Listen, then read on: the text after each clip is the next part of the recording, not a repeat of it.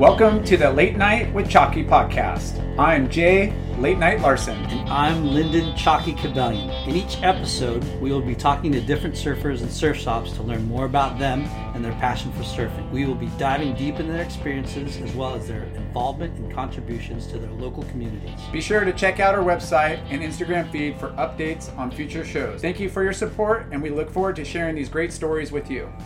Getting a new vehicle can be stressful, but not at Lake Elsinore Chrysler, Dodge, Jeep, and Ram. That's where surfers go inland to purchase their new and used vehicles. Late Night with Chalky is supported by Inherent Bummer. Surf entertainment, thoughtful writing, surf videos, music, and fresh hell for the core surf community. Remember, it's not the end of the world. Subscribe and check it all out at inherentbummer.com. This episode is brought to you by our friends at Neon Wave.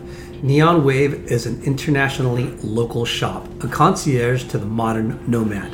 They bring together carefully chosen surf, fashion, art, and snowboarding gear with a curatorial eye that's drawn to the best of the best technicality, creativity, and sustainability. Their team is born from nature, raised by the wave, and nurtured by the culture they support. This is Neon Wave. We look forward to moving forward. Check them out at thisisneonwave.com. Surfa CBD, grown by surfers for surfers to help you maintenance your body after a lifetime of surfing. Follow us on Instagram at Surfa, S E R F A C B D. Use promo code Late Night with Chalky at checkout for 20% off surfacbd.com. Earth Pack, customized eco friendly retail and e com packaging since 1989. In a time of increasing environmental awareness, Earth Pack is an advanced supplier of affordable recycled packaging for businesses of all sizes. Earth Pack provides custom products and services and continues promoting sustainability while fulfilling the individual packaging needs of eco friendly retailers nationwide. Check them out at earthpack.com. Friends and family, brothers and sisters, welcome to the Late Night with Chalky podcast. Our hallelujah. Our guests, two of them this week, are part of the Hurley family dynasty. Pretty much adopted over here. He's, Yeah. he's in the family with decades of I think experience. his nickname is Mark Hurley Simpson. they saw an opportunity in the surf industry to launch a clothing brand that was originally a surfboarding built board building brand from 1980 international pro designs ipd IPD. Yeah, you know me. their mission was to re- reignite surf culture through surfing by having fun riding waves and celebrating everything that made us fall in love with this sport and lifestyle we welcome bill nickname Bill. Bill? Yeah. Bill. Hurley? William. William. there you go Bill Hurley. Yeah, That's and, and you already Good looking Hurley. yeah, and you already introduced Mark. Yes. I'm Mark. Simo. I'm Mark. Simo? I'm Mark Simo. Simpson. Yeah, you Simpson. can call me whatever. I, I'm good with Mark anything. and Bill. Mark and Bill's adventure. Mark and Bill's excellent. well, actually, Venture. Actually, it's more than that. It's Mark and Bill and Seth, Seth. and Eric. Yeah. And, All right, hey, we gotta and, start this over. The damn it. and a bunch of other guys and, and gals adventures too. But Dude. it's been pretty. It's been pretty fun. I, I, I just kind of put two and two together. I, obviously, you guys are both from Huntington, and so probably when you guys were growing up, I bet that at some point in time you had a board with IPD on it. At some Yes, point in time, right? Yeah, I did. rode for A39 a Saku. Yeah. and uh, had boards from him, and I know he was under the umbrella. Yeah, for Well, Bob, yeah, Bob taught him how to shape. Yeah. and it's pretty rad. so So- really insane. when I first started really getting into surfing, um, my friend Gus Buckner, you guys know Gus. I know the name. He got a board from I think Bobby Clean, but the board was actually um, Bobby Lockhart's maybe. Mm-hmm. But it was a green and black. It was green with That was black Bobby's for rails. sure. Hurley, IPD. One, uh, still to this day, it was like a double bump, like squash, and it was one of the best boards I- I've ever. Twin fin. No, it was the thruster. Yeah. early '80s. Yeah, Yeah. yeah. It's funny how how many of um of those surfboards have kind of come out of the woodwork Yeah. over the last couple of years. Yeah. People like they just kept on, they held on to it for some reason. And there's a lot of shops that I'll go into that Yeah. like like uh. Mike Hisher from Wavelinks, Oh, yeah. you know, He's a he, collector. he gave us a, a you know IPD board on Yeah. loan to have at the station, and they're just there are a lot of them out there. They're pretty cool. Yeah. Uh, you guys know Phil Lockman, right? Yeah. Yes. He came by the station and saw Phil! saw one of those boards, and he wanted it really bad to ride in the contest, the retro contest. Oh, really? Yeah, Those Bud guys Lom, do. Bud Lom has a lot of the boards down there. for But sure. it, it was Hischer's, so we had to get Hischer's permission. But those those boards are sick. Oh. And out of respect, Mike Hisher, if you're listening to this, we did not let him ride your. No, no, no. surfboard. He didn't. He didn't write it. But uh, it's pretty rad still because pristine. those boards stand the test of time. They really do. They're good boards. Well, like fashion and style, things Yeah. come back around, right? Yeah. And here we are, like, Yeah, well now now you got kind of shapes going back to what they were a little flatter, you know, Mm-hmm. Yeah, a little you know, thicker less volume, volume. little less concave, more you know, more volume. But I think now Boxier with wheels. age, Yeah. like the fins are positioned, you know, gives it a lot Yeah. lot more drive and a, you know a lot more. I'm doing hand fingers, you guys. I'm, yeah. it was. It was hard. Jay's For, ripping with his Yeah, hands I'm right ready. now. it was hard for me because Bob was known for twin fins, and the best guys, Bobby Burchell, you know, all those guys were riding twin fins and Mark ripping Carter. on it. Mark Carter, Chip Chip. Roll, like uh, there was a bunch of them. But uh, I could not ride a twin fin, and to this day I can't ride a twin fin. I take off and I track, and I just whatever direction I'm pointing, that's the direction I Yeah. go. And if I try and I can I can do a four fin a little bit, but uh, yeah, he was he was pretty well known for the uh, Have you done the two plus one setup yeah yet? yeah. Bob was Does riding that one the work for other day. you or no?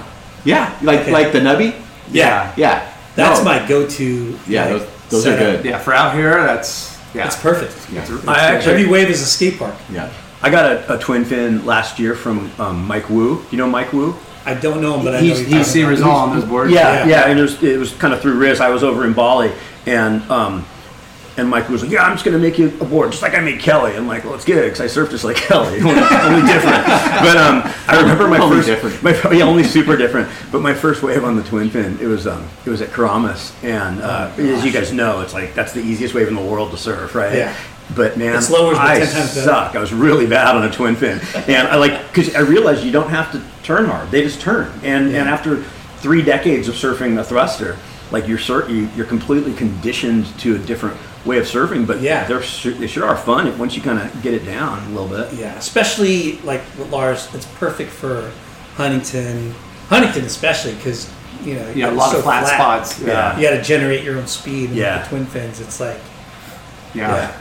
it's The spirit of performance is what defines Acura. And now it's electric. Introducing the ZDX, Acura's most powerful SUV yet. Crafted using the same formula that brought them electrified supercars and multiple IMSA championships, the ZDX has track tested performance that packs an energy all its own. Unlock the energy and order yours at Acura.com. I want to tell you a story. It's a story about a scandal, broken relationships, gossip, rumors, money, corporate rivalry, and a broom. A performance enhancing broom.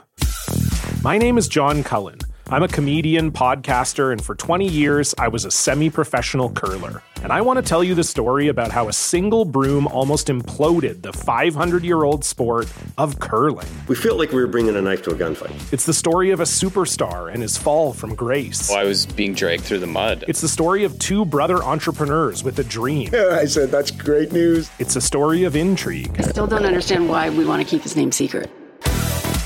The full story has never been told, so I'm going to tell it. Broomgate, how a broom almost killed curling. It was a year I'd like to forget. To listen to Broomgate, search for Broomgate in your favorite podcast app. That's all one word Broomgate. instant freaking Zing speed. zing. You know, one of the coolest things I think that we did at not we, but our company, our old company, Hurley, a long time ago, two decades ago.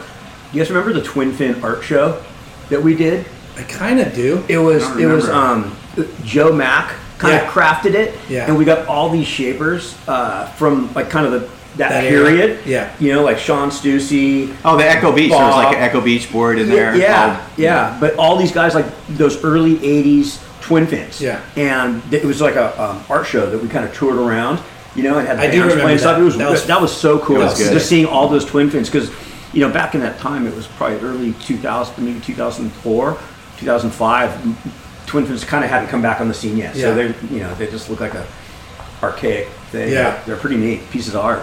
Well, Yeah. before we start, let's go back at the beginning Yep. and uh, have you guys tell us Where you grew up. Mm-hmm. where you found the passion of surfing. Start with uh, Mr. Bill. William Hurley, Okay, I'll start with it with the the surf part. So we lived in Westminster, Yeah. right? inland. Yeah, it- way inland, Westminster, eight mi- eight miles from the beach, down Beach Boulevard, riding your Schwinn with your surfboard, and uh, A Schwinn. yeah. So so I started surfing because Bob had three fa- friends. They were a little older than me, you know, four years older, and they started surfing, right? So I'm the little brother. So you want to start surfing because your brother does, right? Yeah. So I had a friend down the street, Mookie. I had a girl that lived next door, Michelle, which uh, girl surfing back then was pretty, Pretty unique. rare. Yeah, yeah, Yeah. And then I had a friend, Davey Payne. So we had four kids. So we'd ride our bikes from Westminster with a little rickshaw with four boards on it that we built all the way to Bolsa Chica. You made your own rickshaw? Yeah, yeah. And it was gnarly. Like thinking about it is, is crazy. And that's a long way. Eight, so eight what- miles on a bike. is Tell a us long what way. the rickshaw was Well, made of. Well, it was two back tires, right? And then it was just like two by fours. And then you just like, I don't know how we did, we roped it or something to the neck of the bike. Sick. And we rolled it a couple times on Yeah. the way. It sounds super safe. And Sounds yeah, super yeah, you hit safe. any bumps so two and that by thing's fours and, and kicking. two rims, two back rims. Yeah, yeah, it was How crazy. sick. It was crazy. It- that actually happened. We did that. So, um, yeah, so we, we we grew up surfing like that, you know, and then once we figured out how to drive and all that, then it, then it uh, it got a little better. I started surfing Huntington. I was 12 years old. Uh, we, you know, after Bolsa Chica, after we kind of learned how to surf, we'd we'd go to the pier, and uh, we'd just stay there all day. Yeah. Like, How how trippy is it, you know, going from Bolsa to a more like localized, legit. more legit spot, right? I Because was Bolsa, I mean, I think Bolsa was even better back then. Well, we called it Tin Can Beach where we Yeah. surfed. Yeah. There used to be a lot of tin cans on it, and I guess Yeah. they, they called it Tin Can Beach. But uh, A little yeah. looser back then. And then so s- you know started surfing, surfing Huntington on really bad boards, and then uh, you know kind of evolved when Bob started shaping to better boards, and uh, you know our our family moved from Westminster when I was in. Uh, uh, eighth grade, we moved from Westminster to Pico Rivera. Oh shit! Not, not the surf capital of the world. So my dad lived in Huntington Park, and he needed to be closer to work. He couldn't do the drive anymore.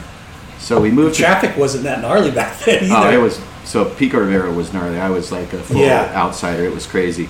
Did you And, uh, did you like protest and say no, Dad? Well, yeah, because we moved back to Huntington two years later. My parents knew that we couldn't. Yeah. It just we were surfing. Like, Wow. You, you don't. You know, Downey's one thing. Pico Rivera is like Yeah. that's a whole Yeah. other whole other level. Yeah, no eight mile bike rides. Yeah. Like now you're talking like you ain't going. So Yeah. what I would what not I at would, that age. what I would do is I would take the RTD, the rapid transit thing Yeah. from Los Angeles, and then I'd and then I'd switch and get on the OCTD with my board, and I'd go stay at Bob's house. He lived on Fifth Street. Well, he Wait, lived- so he moved, or he was Yeah. old enough to move out. yeah, he's five years, four years older than me. Okay. So he lived he lived on Eighth and Olive for a long time, and then he lived on Fifth Street. So I, you know, I'd go down and hang with him, and we'd surf we'd surf the evening glass off. We surfed we surfed at night a lot. I don't. You guys are probably too young, maybe not. But the pier used to be a lot lower. The, the original pier, the Woodland Yeah, and the lights were really good, like fluorescent lights. So you could surf dark. Yeah. And I, it's really neat surfing at night. It's different. It gets, I don't know what it is. It just gives you a little different vibe. yeah. So we, we I remember going to see movies at the surf theater. Yeah. Wasn't it the surf theater? Yeah. Seeing a surf movie there and then going surfing Was that afterwards. Fifth Yeah. Street? yeah. Yeah. yeah, that was that, That was, was pretty sick. bad. The Golden Bear was there, all Yeah. that stuff. But yeah, so we grew up in Huntington. You know, it was to think now that my parents let a 12 year old Take the bus on his own. Yeah, and hang out in Huntington. Like Huntington was pretty gnarly back then. Oh, yeah. Yeah, Main Street wasn't the same. You know, the main, Yeah. main Street wasn't the same Main A Street. lot of Like, stoners. And, Pacific surfboards, like Yeah. Yeah, there, there was like the the Hessian corner, you know, the freaking like the rock. There was all kinds of different cultures down there. Yeah. yeah, Yeah. like greasy. So, um, anyways, Do you that's, remember like what your first boards were, or my first board was this green board that had been broken in half. I think it was two boards. So the bottom was one board, the top was another that stuck out almost like a stinger, like two inches on each side, and it was painted with green latex. you're kidding? Yeah, I don't know where I got it. Two but two separate boards. two put separate together. boards. Yeah. Yeah, so that's what I I. don't think I've ever heard that. That's what I. That learned is on nuts. Yeah, And it weighed like 20 pounds? Yeah, it was stupid. Yeah. And then uh, We're killer though. you guys know we didn't we didn't we didn't have any money like to spend on Hmm. you know wetsuits or whatever, and so we got a beaver tail, and that was What, what did your dad do for a living? my dad was in sheet metal, Okay. and actually, well, that's a different story. But me and Bob eventually got into sheet metal too. That was kind of the first the first job that we did. Hmm. But um, Bob should have stuck with sheet metal. He might have turned out to be something then. Yeah. yeah. Di- Boy, did he take the wrong foot. yeah, so, so he was a brake operator and then a sheet metal mechanic, and I ended up being a welder, and yeah, kind of kind of evolved. But um, yeah, that's the extent of my surf career, and I, I, I still surf. I love surfing. I surf. I don't know, probably five times a week. I see I see Lyndon out there surfing a lot. Not that much. Once in a Does while, that guy work over there? once every Whoa, whoa, whoa, whoa. once every three. I'm about to cut that part out. Yeah, I surfed a little this morning. I- Networking. I, I didn't see him out there, so that's good. He wasn't. Yeah. He wasn't surfing. I think he might have got the second shift. but um, I don't know. I mean, hey, a lot of good times surfing when we were young. Did you Uh, surf contests at all? I never. I, I never. I never surfed good enough to Yeah. surf contests. I think I surfed a city contest one Sick. time, and like twelve minute heats, and you, like, Top top six. yeah, I think I didn't catch a wave. it just. It just. It just wasn't for me. But yeah. Bill, do you like to go right or do you like to go left? Mark, I like to go left a lot. Even at Surf Ranch, I like to go left. We were in a heat at Surf Ranch, Bill and I once, and he goes, "Hey, Mark, I'll give you all my rights if you give me your left." So I go, "No problem, 'cause I'm a regular foot." And I remember it was the very top. Peter King's kid, Bunker, had the first wave, and he fell on the takeoff, and Bill was next up, and he was literally the wave had been peeling for ten seconds. Like, oh my God, Bill's going to get this one. It was And I- at a right or left? It was a right, Okay. and I just sat and watched as Bill just watched it just roll right under him. And you know, people kill for waves on the Yeah. surf Because he was gonna get it to you. you. Well, Well, he- no, it was a- it was a I mean, mi- missed wave. It was Yeah. a missed wave. So Well, well, could have just gone. It was here's- no open game. Here's And the real story. You got you guys have surfed there, right? Yeah. Yeah. It's very nerve wracking. Like, Yeah, very you- nerve-wracking. you- They, they say, hey, you got 20 seconds. They start doing the countdown. You got to be a certain distance from the wall. You got to paddle a certain way, or you're not going to catch it. So I was pretty. Everybody has an opinion to tell you Yeah. advice, and you're hearing all these things. Yeah. Stephanie It's so Gilmore rad. gave me the best advice. She was, we went, uh, there was a Hurley contest there, so me and Bob were there, and she was back, and Bob introduced me or whatever, and I go, she knew I was going to surf, surf it, you know, so, so I said, he goes, Bill, ask her. I go, hey, Stephanie, what's your best advice for me? She goes, the wall is your friend on the left.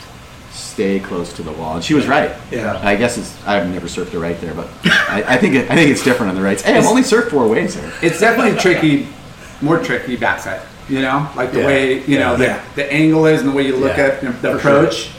I mean, you lo- watch guys surf it; it doesn't look like the Yeah. guys that really know how to surf looks Yeah. just as easy both ways. But from experience, I'd rather go frontside for sure. Yeah. Yeah. uh, Stephanie Gilmore gave you advice. I got advice from um, another world champion, Peter King.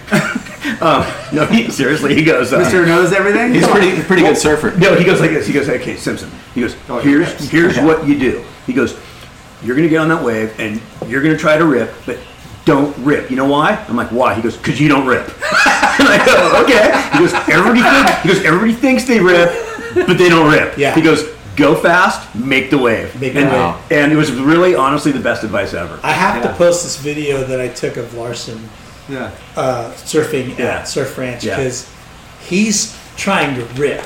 Yeah. And he rips, but he's trying to rip at Surf Ranch. Yeah. And he keeps falling. frothing. Uh, Yeah. He keeps, you know, Falling, I get caught behind. he Yeah. keeps falling. I'm just like, don't blow it! Don't blow it! You're trying too hard. You're trying too. And every single time he would fucking blow it. I still trip when I see people like average for it. good surfers doing turns. Like, don't do, don't, don't. Well, don't. Get back. I, That was the second time. First time it felt like I just went straight and waited for the barrel. So the second s- trip, I was like, I want to freaking do some turns, you know? yeah. And I did some turns, and then you just get caught that one speck Yeah. of water it'll behind. blow you One up. and then you're- millisecond, one millisecond. And then you can't get around. I'm like, no. Well, you don't want to waste a wave there, right? You don't want to waste the wave. Yeah, that's So my that's- point was, Bill doesn't like to go rides, even at Surf Ranch.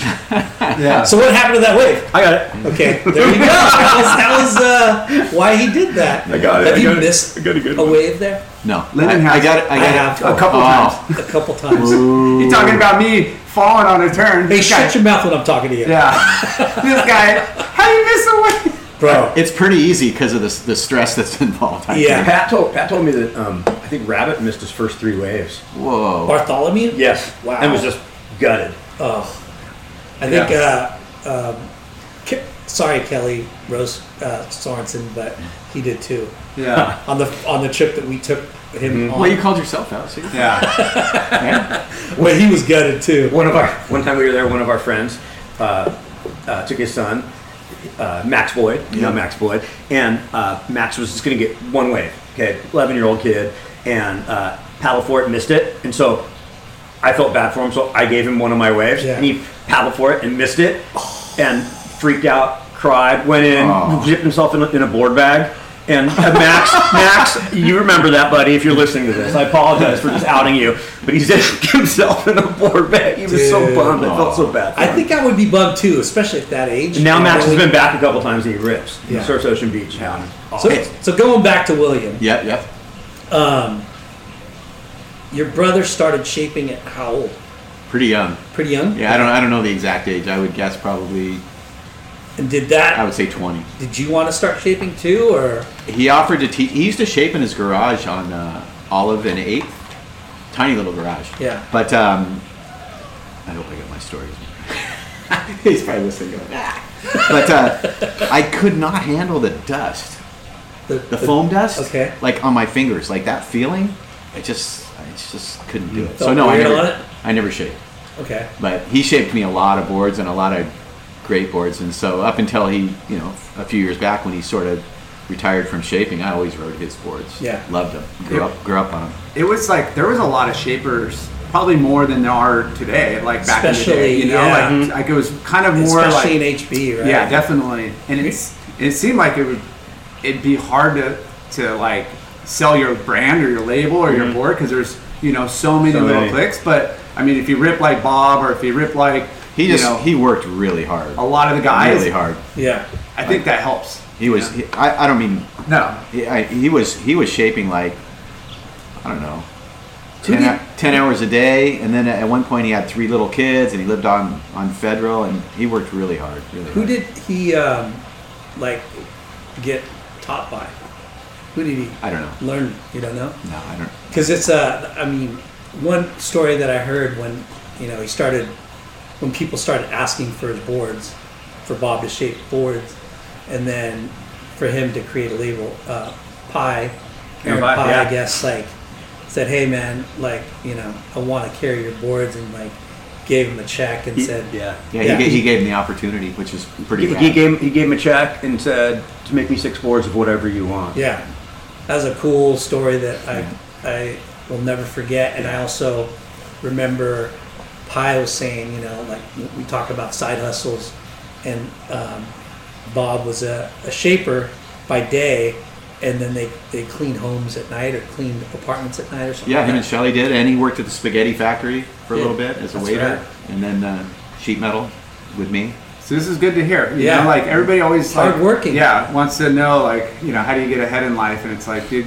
you hustle. You put your head down. You work. Sheet metal, spaghetti factory, shape, sell your company to Nike. Yeah, boom. What? Those are the ten What's easy, the- what's the- ten easy steps. What's the, yeah, it's just, what? Duh. no, not only that, just have a really successful licensee of Billabong in America and Yeah. just be like, no, I'm going to start Yeah. over. you forgot Billabong. Bro. You That's a narc. Wow. forgot Billabong. yeah, Yeah. he wasn't. It's funny with the the Billabong thing. Like when we when we transitioned uh, to Hurley, like for Bob, it was not a big deal. Like he, he's a risk taker. He just Yeah. does what he thinks and he goes for it. I'm I a- don't, I'm I a don't little- want to keep jumping around here. Okay. Yeah. But going back to, to you as a youngster. Sorry. in- So I, I, should, I need to shut up. so Pico Rivera, then you move back to Huntington, right? Moved back, back to Huntington, so went from El Rancho High School in Pico Rivera to Huntington Beach High. What did sorry that what, what did you do like after? What were you doing there? Were you in sports and At El Rancho, Mm-hmm. I watched uh, gang fights at lunchtime with golf clubs. no fucking way? Yeah, and I ran home from school. a lot. Wow. Yeah, it was heavy. How, where do they get golf clubs? Somebody had that was just one fight, but Where, where's, yeah. There's no there's no golf Somebody Uh, happened to have one, and it wasn't it wasn't pretty. Like, hey, mom There's and no dad, this is courses in Pico this isn't gonna end good- end well if we stay here. It was interesting though. They El Rancho had an amazing football team, like Yeah. best in class, CIF and all that. And so at lunchtime in the quad, there'd be the football guys on one side, and nobody messed with the football guys. And then there was the gang guys on the other side, and they would mess with everybody else, but not the football guys. Yeah. Yeah. yeah. It was So Pico That's Rivera is it uh, I'm the ball Hispanics, Hispanics and well when I went there. It was it was almost entirely Hispanic.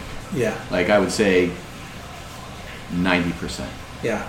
Yeah, a couple surfers. You know, Really? So, yeah. So I, you know, and, and I and I, I had some uh, uh, a couple friends that were football players too. So it all worked out good. But yeah, moving back to Huntington, going to Huntington for a year and a half, and then I graduated from there. Yeah. Which is, Well, I I think um, you know I, I come from Long Beach and grew up in Long Beach, and my school was way diversified, way culturally, you know, universal. And yeah, I think that for me, it's like I think that's a great way to grow up and, and kind of deal with oh yeah, those learned, crazy problems. learned a ton. It was rad. but gang fights with golf clubs, dude. That is. That was heavy. Yeah. Did you Yeah. play sports at all or no? Um, I we played sports when we were kids. We played little league and we played uh, Pop Warner. Nice. And uh, Bob was better at sports than me. Uh, People probably don't know that about him, but he was a really good basketball player and a quarterback. White and, man can't jump, dude. Yeah, and he played he, he played shortstop and pitcher. So he was re- he was he was really good. Wow. But yeah, I, I did a little bit of that. Played a little tennis, but nothing crazy. Mostly mostly surfing. Yeah, that's awesome. All right, so we'll stop there with you. We'll head on over to Sino. Well, I also come from a super, super diverse, uh, ethnically different, um, really a dangerous neighborhood of the mean streets of Irvine. It was, Irvine? It was, yeah, yeah, it was gnarly, you guys. It- it's Irvine, Irvine. Irvine in the 80s was, oh, yeah, Woodbridge High School, baby. There were golf clubs. but it was So yeah, different. so you made fun of him for being from inland. I was even further inland, right? But I will say this, and I, I will dispute anybody that would like to argue this. I think for an inland town, Irvine has produced more good surfers, myself notwithstanding, than any other inland town. Okay. Name them. Smirk, Smirks from. Kevin Geis, Sean Hoyland, right? There's Yeah, a yeah, lot, yeah. lot of guys from there. Who's the. Alan, Alan Lopez? Oh, yeah. Okay, Steve Alt, Wow. You got Yeah. Mark Simpson. Mike Sino. No, um, yeah, Smirk actually lived one street over from us, and I used to get all of his hand-me-downs from No Stussy's. way. Yeah, I used to ride his old Stussy's and stuff. So in any case, but I also grew up at um, uh, El Moro Trailer Park, Wow. nicest trailer trash in the world. Yeah, my my grandma bought a place there in the early '60s Nice. she was from my, my dad uh, he grew up in burbank and that the inland community there was buying like i don't know why but they bought a Trailer lot of trailers down in, in el moro remember that place Is, isn't it Beautiful weird space. that. it was insane you know it was unbelievable It's weird how up and down the coast, the best places to live, there's a trailer park, yep yeah. like community. yeah Well, those are You know? if you're Like able there's to, one right here, yeah, and then there's one like at Beach Boulevard. if you're able to buy Or- land and, and build a trailer park, you, that's Yeah. that's a good business. Well, model it right was there. Impressive. it, it was Yeah. awesome. So that's that's really the beach I grew up on. Um, so because I was you know grew up in Irvine, but then I surfed Newport all the time, and I surfed a lot at El Moro. Back then, it was it was still uh, private beach actually, and if you wanted to get in there, you had to park up at Scotchman's Cove, Yeah. they call it, you know, Yeah. and walk you know two miles down the beach or whatever. And then I Killer don't know waves why- there, too. It can- Summertime? it- yeah, it can get good. I mean, it's usually pretty not good, but Yeah. it, it Where'd has you its- surf in Newport? It, it has its day. 54th Street. Yeah, 54th and River, really. Try to How- get the how shot. did you get into surfing? Well, um, again, just kind of growing up at El Moro, I you know I just literally grew up in the ocean. You know, just body. You're on the beach all summer long, right? And um, But you there know, wasn't a lot of surfers in El Moro, was there? there were or were not. Were were there? There were, yeah, there were. There was a big like Stussy contingency, Mm. you know, like the North Laguna thing. You know, D- Doug Bunting, um, a guy named Ray Acosta, you know, there's a lot of guys that lived in El Moro that surfed right out there. It was so- a, it was a go to spot in the, in the summer for like I mean good Yeah. seven eight months of Yeah. the year. It's it's breaking. Yeah. Yeah. and on hurricane swells, it'll break out in the cove, and it gets. I don't know. I don't think it gets very good anymore, but there's still guys that surf it all the time. Oh, there's heavy locals there. Yeah. That's what I always heard. No, there, That's there right, it is. was I've so- experienced Yeah, that. it's, it was You all, have? it's, Yeah. It was, it was never bad, I don't think. No, it's- Well, there was one guy named Bill Hood that was really mean, and we were scared shitless of Bill Hood, and um, he was pissed all the time and grumpy. He lived in the canyon. Uh, yeah, no, he was scared. He was the only one that was scared. Otherwise, people were pretty friendly. But then again, I had a place in there, so I guess they had to be nice to me. Yeah. So You in know. Irvine, were you had any uh, schoolmates you were surfing with, or just you would go down to grandma's place and then Yeah, no, I would surf with a bunch of guys from there. You know, Steve Alt, I surf with a lot. I don't know if you guys know Steve, but he's from Irvine. He surfed really, really good. Sean Hoyland um, went to university, but you know he surfed a lot. And uh, if we couldn't get a ride in, we'd take the, the bus, the OCTD, and 65, I think it was. Take the OCTD down. Uh, rode, rode bikes a couple times, you know, and then realized that's too far to ride bikes. Hilly too, right? Yeah, kind of. But otherwise, it was just usually El Moro, Yeah. or if we could get a lift down and, and surf surf Newport. My first board, um, pretty interesting story actually. It's uh, Russell surfboards, six six Russell single fin, uh, shaped by Sean Stussy. Back when, in the late seventies, when he was he was uh, shaping for Russell, kind of cool. Yeah. Um, interestingly enough, I, that board after I kind of grew out of it and on the other surfboards, that became the board at El Moro that everybody learned on. Like so, it went around to all my friends and it became like everyone's first board. And remember when the trailers caught on fire? Remember Yeah. that one that fire? The, the whole thing went up in flames. Well, the board was under one of my friend's trailers, and I thought it was gone. Turns out he had pulled it out and put it in his truck the day before the fires for some weird reason. So my board survived. He gave it back to me about this time, I had moved to Northern California, so this is about 25 years ago, and the board was really beat up and it had been through a bunch of people. So I gave it to my friend Rick Dillon from Fat Cat Surf Shop in Fairfax to fix dings. I go, Rick, I want you to fix this board, make it watertight, because I want to teach my son to surf on it when I have a kid. I had a one-year-old kid at the time, right? I gave Rick the board, completely forgot about it. No joke. 18 years later, he called me up and goes, "Hey Mark, it's it's Rick from Fat Cat." and I go, "Hey, what's my. up, Rick?" And he goes, "Dude, you're you're a hard guy to find." And I go, "Not really. I've had the same phone number 25 years." And he goes, "Well, your board's done." I swear, I swear to you, it was an 18 year long ding repair that I'd forgotten about. And he said it just sat in the corner of his room and just haunting him. And so he goes, I had to finish it for you, Mark. That's and so I got I got the amazing. board back, and I actually have that at my house. I actually rode it at Surf Ranch last year. Whoa. It sucked. Um, I blew Is, away. the that big the one- repair was three dollars eighteen years ago, and then now it's three It's in the hundred. station. yeah, it's in the station right now. So You um, have it at the station. Yeah. That's pretty rad. Yeah, That's yeah, it's crazy. really cool. And um, I, it's funny I had that up on Instagram. I kind of told that story because I obviously like to talk a lot, and my Instagram gets pretty long too. People make fun of me, but um, Sean hit me up and goes, "Hey, is there a little uh, bamboo thing on the very back of the stringer towards the back of different colored wood?"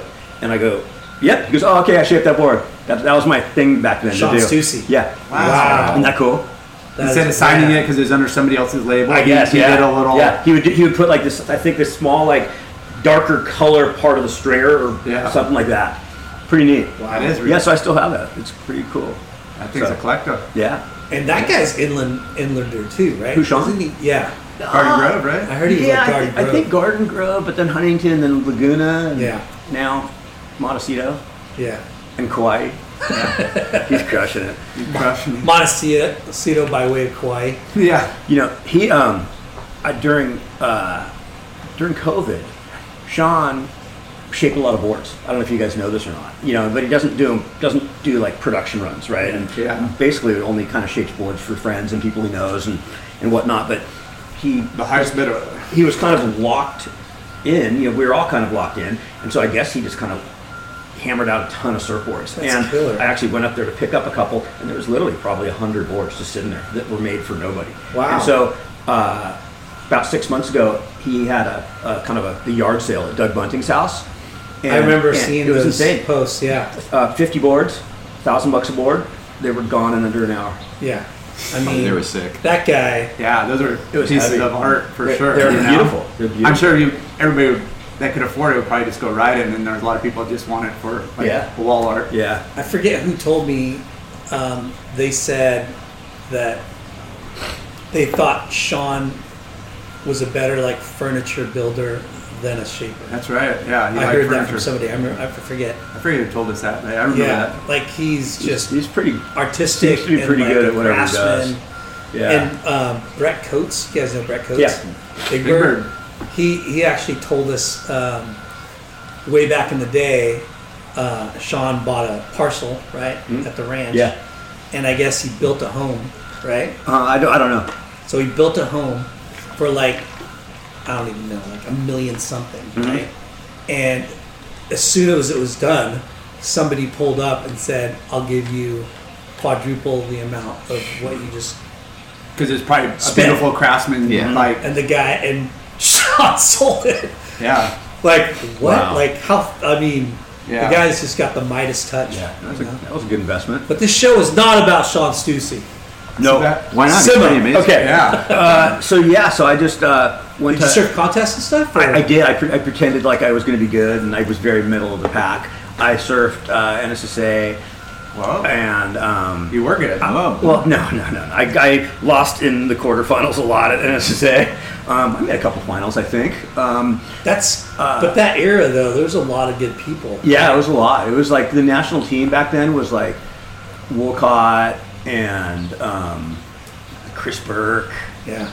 you know that kind of that era, right? Yeah. And the younger kids were like Booth and uh, David Eggers. You know, and I was never at that level at all, but I liked the contest. I like surfing in, and I Yeah. do okay every once in a while. But I was not. It was it was not to be, and I knew that. But that was part of the But- surf, like growing up, you know, Yeah. like Yeah. there were so many contests, and that's great. where you wanted to go Yeah. meet and surf different places up Yeah. the coast and down the coast. And, Yeah, I it was. mean, it What, was what was super your fun. like surf shop that you like to go to?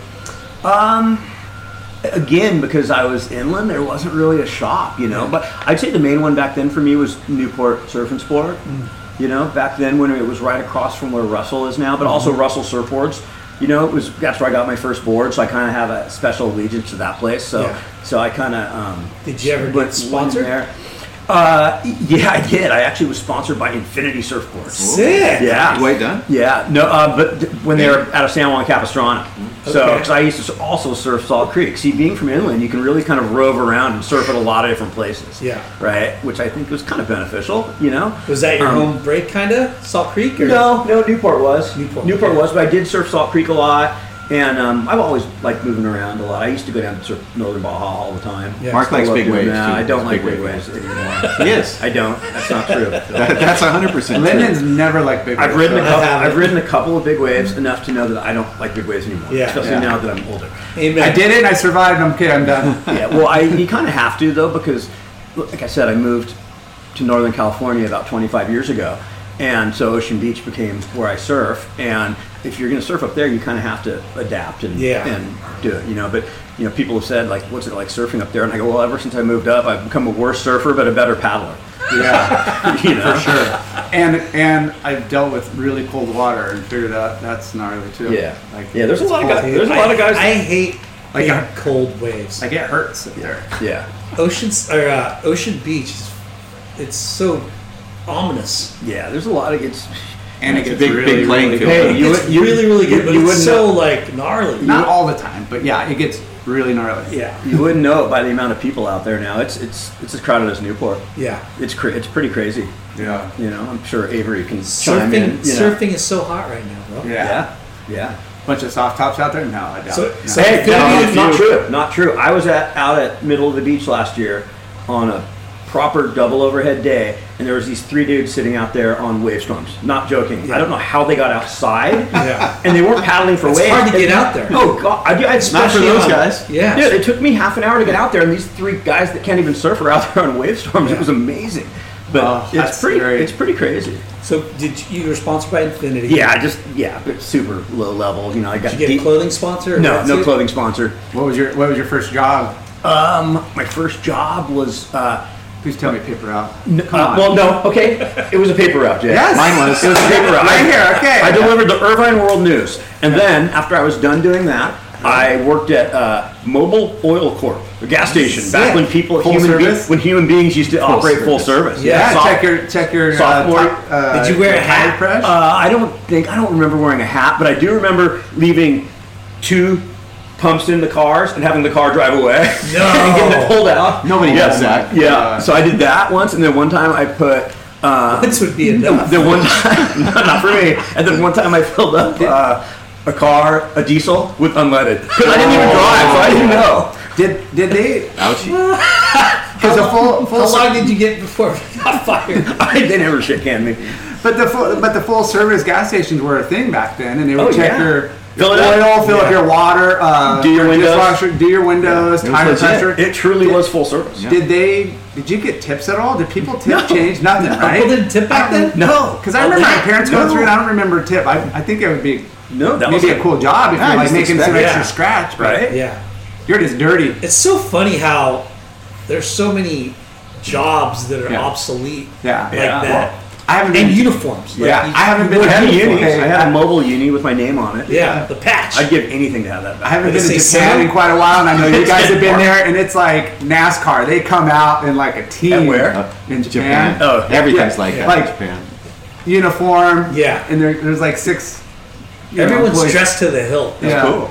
I like Just that. to impress and like, like you know where the, the person working there. Yeah. Because Yeah. their, their getup is telling you.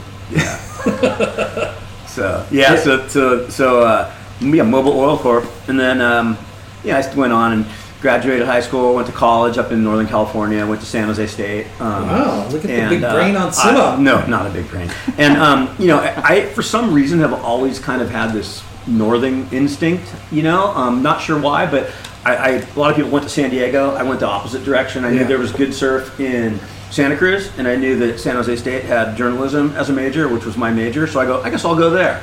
And um, so I went to school up there. What got you into journalism? I like I, I still do like writing a lot. I never do it, but I love reading and writing and um, What was your like career choice? t-shirt salesman. no, I, I decided I wanted to make a little bit of I money. know, but Uh, so Grow- I mean, you go to college I- thinking well, you're medi- going to get a career. From yeah, I college, thought right? I you know I didn't know. You know, when you're a kid, you don't know. You, but I know I like writing, so I guess I'll go study that. What am I going to become? A writing teacher, a creative writer? Okay. You know, that's kind of in college. I kind of realized, wait, I can't really make a lot of money with this. I didn't want to be a go down the news reporting side of journalism. You know, Or be a teacher. Yeah. Or I mean, is that another option? Yeah, my parents wanted me to be a teacher. They were both teachers. Yeah. Yeah. And I said, Dad, I, I can't live on twenty-four thousand dollars a year, which is I think what teachers were making back then. Yeah. You know, um, but uh, Summer's Sure. off though, bro. I know, I know. I gotta go surf. You I get gotta- Easter break off. I, ironically enough, one of my three sons actually is going to school right now studying a history. TV show And he, and he that wants was my called three My Three sons. Yeah. Sons. My middle son, he um, he wants to be a teacher, a history teacher in high school. nice. Nice. But uh, so it's pretty pretty rad. In any case, surf Santa Cruz a lot. Um, used to surf uh, Moss Landing a lot, which was just a No sharks there, right? Great, I don't Yeah, know. yeah, I heard there's no great sharks. wave. Um, and surfed there I'm once. not- I probably shouldn't even say that out loud, but I don't surf there anymore. So sorry, guys. Um, I'd surf Onion Nuevo a lot back then, Whoa! too, which is really really good. Isn't that the sharkiest spot? Yeah, both those Yeah, but places. it's really shallow. I don't. I don't feel. Yeah, shark, sharks don't I don't like feel shark. I don't feel sharky there because you're. It's seriously so shallow. I feel it doesn't feel sharky. I don't know if that means anything, but I'm sure that They're that's- there. If you don't feel it, then yeah, Yeah, you're you're yeah, good. Yeah. Well, the island right out there, Onion Nuevo Island, is a like a great white breeding ground. Yeah. And it's just two miles off. That should tell you something. Yeah. yeah. But um, no, but I've When the waves get heavy, I've you seen kinda get down. I, I've seen actually it was at Moss Landing we saw um, uh, seal elephant just with a huge bite out of it. Yeah. Tasty. And pow- Gosh. not real smart. The craziest story, you just sparked this memory. You guys probably know this dude. He, he was the CI rep. Witherspoon. Mike Witherspoon, Remember him? rest in peace. Rest in peace. But he, I, I met him through Huntington Surf and Sport, Mm-hmm. and him and his buddy used to come in like before he was a rep. I don't know what he did, but they were from up north, right? Yeah, Something like that? originally, yeah, East Bay. So so they came in one day, and you know we're talking, and they're buying like boards and stuff, and I'm like, yeah, where you guys from? I go, oh yeah, you know, isn't that Sharky? He's like, and they kind of both like, you know, shook their heads, and they're like, they're like, yeah, we just had a, a crazy thing Yeah. happen to us the other day, and I'm like, what happened? He's like, so they're all you know they suit up, booties, wetsuit, hood. They get their boards. They're on some like boulder rocks, right?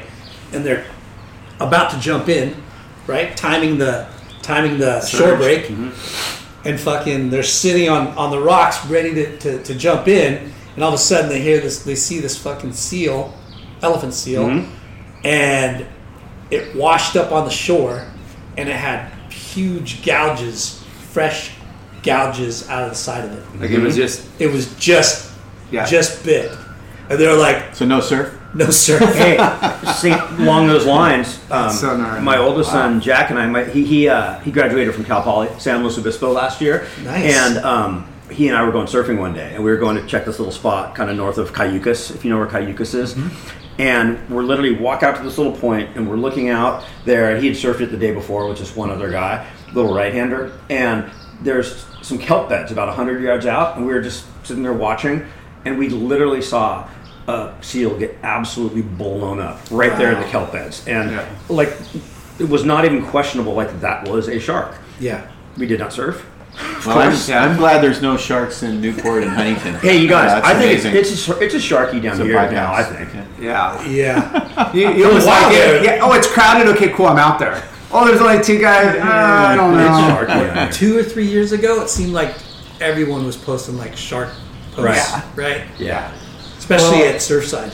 Yeah. Sketchy. They're- It, it, it's all. It's just they commute. You know, Yeah. down and up the coast Yep. here. They come and have their babies, and then they kind of hang out, and get fat, and then they start moving down. But it's You know, scary. an, an interesting story. I never. Um, I used to. Uh, again, I'm not a I'm not a swimmer, but I do you know you know Ryan Sirianni from Rourke? Yeah. Okay, so so Stu He lives up there. Yeah, he Yeah, lives right? up in Sausalito, right Yeah. right by me actually. Um, so he and I used to do the Alcatraz swim.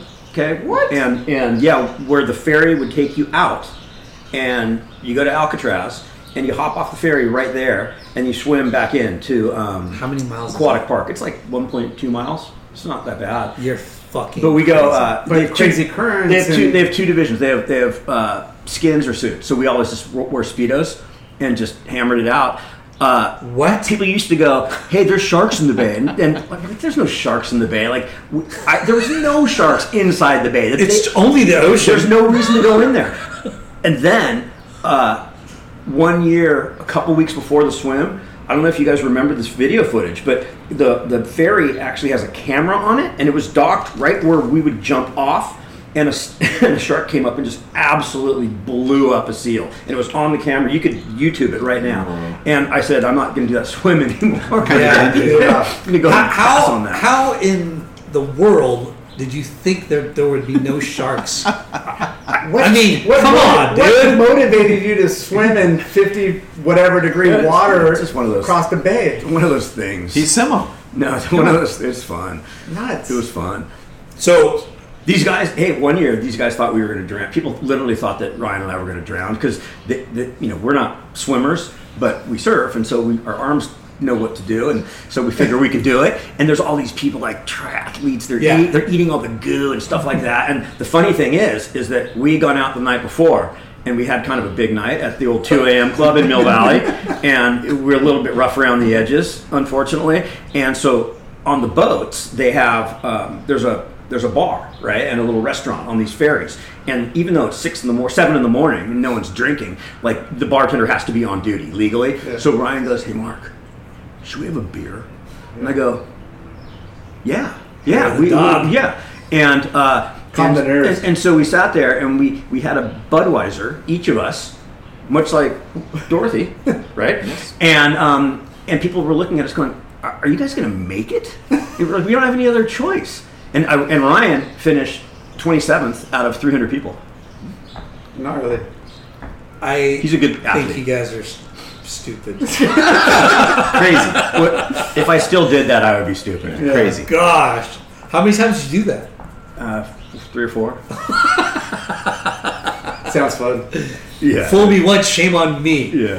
Ah. Even worse, I put my kids through it. They two of them have done it too. No. Yeah. They're, they're swimmers. They're like they played water polo and stuff, and they're you know they'll be all right. they'll be all right. So, before we get to your industry Mm-hmm. um, experience, go back to Mr. William Okay, I just have one quick little story before that, just because I was just thinking about it. So my first trip to the Mentwise. Yes. Both you guys were out on that trip. I know. don't, I don't know what year it was, but so 2011. I was scared to death, right? Because it's a reef. I never surfed a reef before. I always surf easy sandbars, Yeah. Huntington, Newport. So we go there, the adventure and everything, and so we end up at Lance's, of course, best right in the world, but I don't care about rights. Was McGroder your captain? Uh, On the tube? McGroder was the captain. Yeah, of course. Yeah. So we uh, we pull up there, and it's Jay, it's Brad Gerlach, it's Pat O'Connell. Oh, it's you that probably know who else was on there. That's Yeah, I was there. That's Yeah. your, you were surfing macaronis though. I think you were on That was Uh, a same different time. time, though. Oh, it was? Different trip, yeah. Okay. I think you guys been out there almost every time. Who else- been out there? who else was on that trip? Uh, it was Pat, Gurr, Damien Hobgood, me. September Benji sessions? Sa- Benji Yeah. Saxon. Oh yeah, Saxon. And, The- uh, Oh, the cool guys. The waves were June, the Joe, waves waves were Rizal. they were perfect. It yeah. was I mean that place is always good, but it Yeah. was three to five feet and the best waves I've ever seen in my life. And it was watching you guys like tear it apart and then just like kind of dreaming. It was pretty neat. So yeah, we got anyways. good waves on that trip. Yeah. Oh. Like, really good. That's a fun wave on your Yeah. backhand, huh, Bill? Like that was a, I, I've been there before, and that was the first time I surfed HTs when it was like second reef and rolling into like double ups Double on the up. first. I'm Yeah. like, this is like a mini chopu right here. It's Yeah. like there was like legit like swell. Crazy. We got no can do But- rights. Rifles. Rifles. Yeah. Scary for an HB guy. As good as it gets. So that time that I saw you guys was the only time I've ever been, right? But how fucking funny was it that you guys were there, right? The first time we went to Macaroni's, Yeah. and it's funny. I think Bob paddled out, and I'm like, dude, I can't believe it. I can't believe I'm, And it- s am here with you right now. and it was I think I was talking to these guys too about it. I'm like, dude. Bob's Bob's out there always here. every. I've been out there quite a few times, and Bob's out there every time. Yeah. I, I think we're not that day or Wednesdays. We're just talking. So I, I, I go, Bob, I go, so you've been here quite a bit, huh?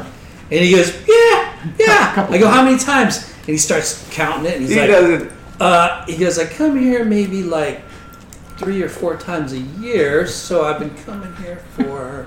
And he keeps thinking and thinking. I go, fuck you, dude. Well, I knew right- right when the Indies three rolled up, I'm like, that Bob's probably on Yeah. that.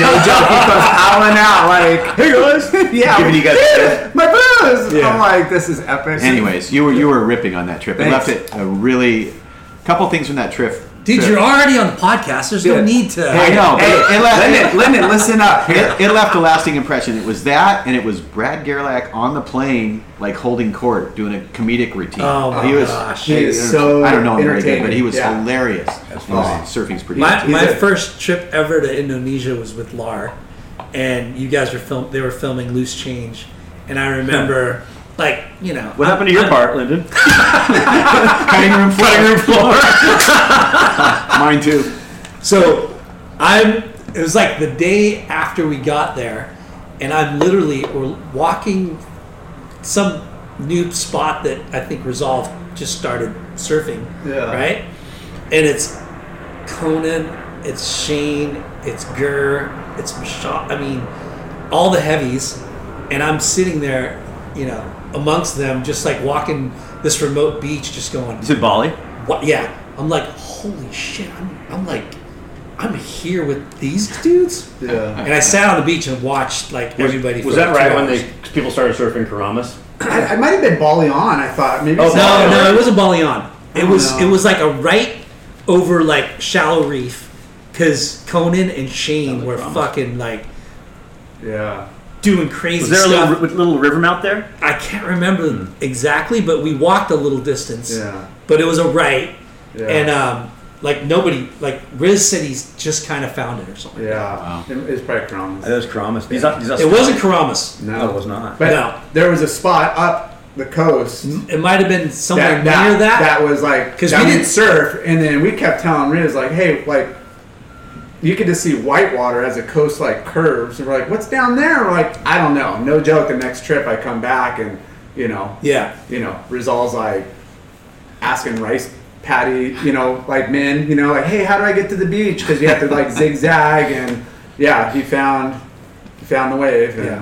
you know, Anyways, the I rest is digress. history. So It's a good William- one. yes, Yeah. You, uh, you worked sheet metal with your dad. sheet metal. I worked at uh, Wayne Brown uh, Wait, do you guys remember Wayne Brown skateboards and surfboards? Yes. Wayne Brown kind of had a thing with skateboards for the Japanese market. He made a bazillion of them.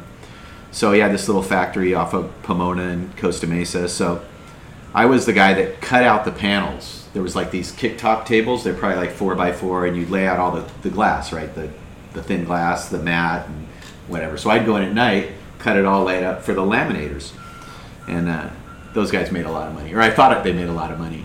Back then it was. Yeah, I wasn't going to tell you this story, but I'll tell you this story. I haven't told I haven't, I haven't told it very much because it's embarrassing.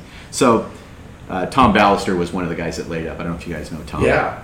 But he was crushing it. Like he, those guys were making a lot of money. Like Because they get paid on the unit, like, you know, this freaking yeah, busing. they, yeah, they were getting. I don't even know how much back then, but it was a lot of money, and I was making like five bucks an hour for cutting out the panels. So one night I go there and I'm cutting them out, and I'm thinking, man, how hard could it be? It couldn't be that hard to laminate that stuff, right? Like, I'm gonna try it. So I cut them all out. I laminate one. I, I put way too much catalyst, probably like five times as much catalyst as you're supposed to put. The thing starts, and it's like it's as thick as a Firing, skateboard, right? so it's three eighths of an inch thick, right, Yeah. on a four by four panel, and the thing just starts going off, smoking and, and all that stuff, and I'm like, so I, I stayed there and I waited till it cooled down. I'm like, what the heck am I going to do with this thing? If these guys see this thing, I'm never going to hear the end of it. Like Yeah. it's Yeah. it's over. So I had a 72 Volkswagen Beetle. So the hood popped up in the front. So I got it in the front of the Beetle, tied it down, and drove it around to the industrial parks till I found a uh, dumpster that was big enough to put it in. Get rid of the evidence? Yeah, Yeah. I put, bury that thing. I put it in. I drove back. I laid up that panel again, and nobody ever knew. Until now. Yeah, until now. Got Ballister ever here. I think I think you're. Uh, what do you call it when you're out of? Uh, it's it's been too too many. Oh, yeah, I years. just- Sta- statute. Statute, yeah. or stat- statute of limitations. There you Statute go. of Yeah. limitations. Yeah, you're good. Statutory rape. Yeah. So, anyways, Of a- of a that, was, welding that- panel. that was one other little job I had, other than a paperboy. Like, Yeah. I was a paperboy, of course, but yeah. So the Japanese were already on the scene back then. Well, well, he was doing a. It was a kicktail. It was a fiberglass kicktail skateboard, and I don't know how many he sold, but he sold hundreds of thousands of. them. Wow. It was a giant, a giant thing, and he was he was kind of crushing it. So I had that job for about a year. How, how did um, how did you l- get into that job? Uh, Bob knew Wayne. I knew Wayne from Wayne Brown, and they were just looking for a kid to go in there and, and cut out the panels. And I'm like, yeah, I mean, what a good job! It's I could at do night, that. right? You're- Yeah, it So was- you could surf all day and do whatever. And Yeah, it was it was super easy, And did you and it was cash. cash? Ooh. Yeah. Yeah, we talked about Under the jobs. table. What's that? Cash. Like ideal surf jobs, you know, so you could like you know work or surf during the day and then pick up a an you know afternoon or evening you know job I think, I somewhere. think a lot of us started out doing that. Like Bob started out gluing blanks at Winnensee, you know, in the little shack that was behind Win- Mm. Yeah. Mm-hmm. Winnensee surfboards. I think all of us kind of, I'm sure you guys did, started Yeah, out I- doing something like that. that was stomping grounds. We'd hang out. I didn't work doing that, but yeah, just all the shops downtown. Where'd you guys hang at on Main and like where was the hot spot? Well, Uh, I- shaping in a garage or I used to hang out at Winnensee because Bob worked there. yeah, So, but I, you know, I- I'd aspire to hang out at Infinity where Dwight worked, but Yeah. never, that was kind of cooler, so I didn't really make it, make it down there. But yeah. White done. Double D. Yeah, so I've been working with Dwight for a long time. Uh, I'm sorry. No, that's okay. Thirty plus years. I, I love it. Dwight's amazing. We used to unload trucks together in the Billabong days. Like Yeah. we go that far back, you know, and then Yeah. we worked together all these years, and it's really cool because now uh, Dwight's working with. He's a he's a, an investor, and he's also working with us at uh, at IPD, Yeah. which is pretty rad, and he loves it. Dude, it's crazy. You know, we've known Dwight for we've known you guys for a long time, but I never s- and I see everybody surf, right? But I never saw Dwight Dunn surf ever until like now. well he took what 10, 12 years off Yeah. or something crazy Longer. So he so when I was a kid, Dwight's a little older than me, a few years, and he was like He's a pro. he was the guy on, Yeah. on Northside. Like it was Dwight Dunn. Like Yeah. he he was the He guy. got shot in the mags. Yeah. He Yeah. got like And then so he, you know, he worked all those years. He was grinding, and then uh, you know, once once uh, the Hurley thing kind of you know uh, went away, you know, he just he started exercising. And I mean, you've seen him; he's Yeah. totally fit, and he's surfing again, and it's it's so fun and it's so rad to see him. And it's Especially, I mean, he works in our warehouse. He loves it. Yeah. Yeah. Absolutely loves it. He goes there every day and, and powers it out. Yeah. And it's not for money. He's not getting any money. He Yeah. just he just loves it. Yeah, keep Pretty pretty neat. busy. Yeah. It's cool. It's fun. Keeps He's, me on. he's awesome. He's awesome. But the show's not about Dwight Dunn. Um, No. the Yeah, he's show's already been about- on the show For He's already- three hours. Yeah, So, That's so weird that Dwight would have enough to talk about for three hours. yeah. Easy. all Oh, we thought, all we talked about is like thread count and like you know. Pantone Inc. 101. He knows that he, that guy knows more about t-shirts than pretty much anybody. Would you Yeah. say? So Bill? I, I, yeah, I tell this people this story. So we worked with Nike for a few years, right? And they make a few T-shirts, Oh, yeah. you know. And uh, Dwight knows more about T-shirts than anybody I ever met at Nike by a mile. Yeah. Like not even not even close. He could lap them, which Yeah. is pretty interesting because it's Nike, right? So Yeah. forty well, billion. they actually, I think, went to you guys, Yeah. Bill and, and Dwight, to help build their t-shirts. Yeah, which is yeah, Pretty Mark- crazy to think about. Mark Parter, M- Mark Parter, Mark Mark Parker really liked what we were doing with T-shirts, right? So he reached out. I think it was to Roger or Bob and said, "Hey, I'd really like to get a crew up here to kind of give us a little presentation." So we did, which was pretty Wow. rad because we're this tiny little hundred million dollar business, and you know, talking talking to the big guys. But it was fun, yeah. So, so go back to you working your way up. So, what happened after Wayne Brown and like, because your your brother was shaping quite a bit, right? Right. And then the Billabong thing was that were you guys in high school or not? Not you guys, but were you in high school when that happened, or is Ear- that Early twenties.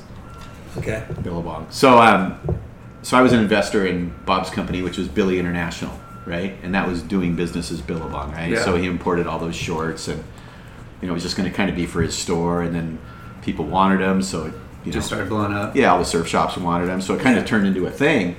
So Dwight started working on a little earlier on than I did, but there was Maiko, Joe, Dwight, and, you know, s- a few people. so Um, it- there's a, a couple of things that popped in my head. Now, did Chippa roll Chip Roland? So was he part of like the introduction? Or? Mm-hmm. Yeah, Chipper. Chipper did. Uh, he had a, a brand called Chippa Slippa. I Yeah. don't know if you guys remember. Yeah, I that. remember that. And he, he was kind of crushing. He was doing pretty good, but he was an investor in uh, Billy International as well, Hmm. and uh, he also was our West Coast sales rep for her. in the for Billabong. For Billabong, in the okay. early days, yeah, he was crushing it. Yeah. just I mean that was back in the heyday, you know. Yeah. back in the heyday of being a rep. you so know. can we go back to so you get your brother had a shop in Costa Mesa, right? right over He, he by couldn't get Quicksilver. yeah. Is that what it, It- was? Right? yeah. Yeah, it's right over by where IPD is now. Okay. Like we're on we're on 17th and Placentia, and you could throw a rock to where he started shaping surfboards. So he lived on Federal Street, which was close by, kind of right by where the Hurley headquarters were, and uh, he had the, a shaping room, but he also had a, like a little retail thing in front of the shaping room where Yeah. he just sold, you know, t-shirts or Yeah. hats, whatever, and he really wanted. Stockboards and stuff too. Yeah. Yeah, like, yeah, like that's what, typical surf shop back then. Yeah. Yeah, but it was tiny. It was Tiny. more of a shaping room Right. than it was a surf Yeah. shop. I went to that. You did? place. Yeah. And he had this girl Helen that used to help him out. I don't know if you guys remember Helen. Didn't But- Lytle shape, shape out of there too? I don't know. He probably did. I mean, all those guys, they kind of helped each other. Yeah. You know, like that. Because I remember seeing the first Billabong poster to me, uh, and I remember him shaping, you know, and he had a Billabong tank top on and some clam diggers. the, the classic picture of him. I don't know if you guys have seen it. He's got this uh, Dodge truck that's kind of what color? Maroon Dodge Yeah. truck with like a camper shell on it, and he's got like uh, what are the shoes that he was wearing? Topsiders. Yeah, he's got Sperry top, he, topsiders. has got topsiders with gym gym socks Yep. on, like with the stripes and shorts, and he's just unloading blanks, just like out of the Classic back of the picture. truck, just mowing it. That's And really cool. That's kind of my memory of him yeah. early on. That was cool. Yeah. So, um, not to talk too much about Bob, but you know, it's really interesting. So, so he gets Billabong, right, just to carry in the store, Right. But then other people wanted it. Yeah, Gordon made us buy like I forget what it was. Gordon had his own factories in Australia. He made everything: Hmm. board shorts, t-shirts, jackets, everything in between. Was it 3,000 board shorts? Yeah, it was some, three or four thousand board Yeah. shorts. It was a So, so lot. he, Bob reached out to a handful of dudes to, to raise some money to, to Yeah, family and friends, Okay. and like I have a friend today that actually didn't do it. He's kind of bummed. yeah. But so it was. Uh, it was five grand. I almost bought cryptocurrency. Or I almost bought Bitcoin in 2012. I'm kind of bummed I didn't. Uh, just a little bit. It was it was five thousand dollars for four point five five percent of the company. Yeah. Back then, that's kind of what it what it worked out to. So you know, fast forward a lot of years, you know, It's pretty worth- darn good, good investment. But when it was for me, I think I was 19 years old. That was my life. Five thousand was my life savings. Yeah. We knew nothing about apparel, but it was my brother, so it's like psh, and surfing. Why not? I didn't Yeah. know anything about Billabong. Yeah. Yeah, you, you weren't even thinking about making like, oh, this, No. I'm going to be rich. You're just thinking about this is going to continue on what we love to do, and my Yeah. brother knows what he's Yeah. doing. He's connected. Like it's You just kinda me. know Quicksilver, right? Yeah, Like, it's and- the it's the culture. And I was still working at sheet metal at that time, uh, and I was gonna I was actually gonna buy the company that I was working for. It What? was kind of in in motion, and then one day I was sitting there and I'm thinking, man, I don't really like this business. Like people can get hurt. It's noisy. It's cold. It's greasy. It's loud. It's just I just didn't want to do it. So what I- were you guys manufacturing? Like anything from like computer chassis. It wasn't construction stuff. It was precision sheet metal. You know, the, the tolerance was plus or minus five thousandths of an inch, which is uh, a piece of paper is about three thousandths of an inch. So the tolerance is pretty tight. Yeah. It was fun seeing stuff made from sheet metal to actually a finished part. I like that part of it. Yeah. Yeah. But there was a lot of chances for people to There's get no glamour hurt. for that. No, there's big machines. and Yeah. It just wasn't that good. So I'm. So you were gonna buy it Yeah. at 19? Yeah, I was I think, yeah, 19 or 20. Wow. Me and another guy that worked there, we're gonna we're gonna take it over, and uh, and it was a successful business. It's still around today. It's called R and D, R and Hmm. D Sheet Metal. They're in Huntington Beach. But um, yeah, the so entrepreneur, entrepreneurs in the Hurley. I don't know. family There's have there's a gnarly- couple like sheet metal fabricators I know, and they're they're pretty well off. It's a good Yeah. business. It's a Yeah. really good business. although now they're doing 3D printers and stuff, so like a lot of the prototypes we did back then, I think you could just 3D print them. Like, I Yeah. don't think you have to make them from scratch because that's kind of a that's kind of a process. Yeah. So, anyways, I I call Bob and I go, hey, I, I don't really want to do this. I is there anything for me at Billabong? And back then it was there was nothing. You know, we weren't making our own stuff or anything. We are just kind of importing a few things. And Yeah. He goes, well, he goes, we're just starting to make stuff. He goes, he goes, ah, yeah, yeah, yeah, I can hire you, but it's I can't pay you what you're making. There's no gas card. There's no this. There's no that. And I'm like, I'm in. so I, t- I had two little kids. I started. I took a big pay cut and started working uh, actually for Dwight. Dwight was in charge of quality because we were now making stuff domestically in Orange County and LA, and uh, he had we had some girls that trimmed trimmed the garments, and uh, so I was managing them. That was my first job. And then, So crazy, Right? Yeah. Yeah. it's awesome to hear like how not a shit show, but it's like such a, a pieced together company, right? Yeah. and and not knowing what hey, yeah, you can come on.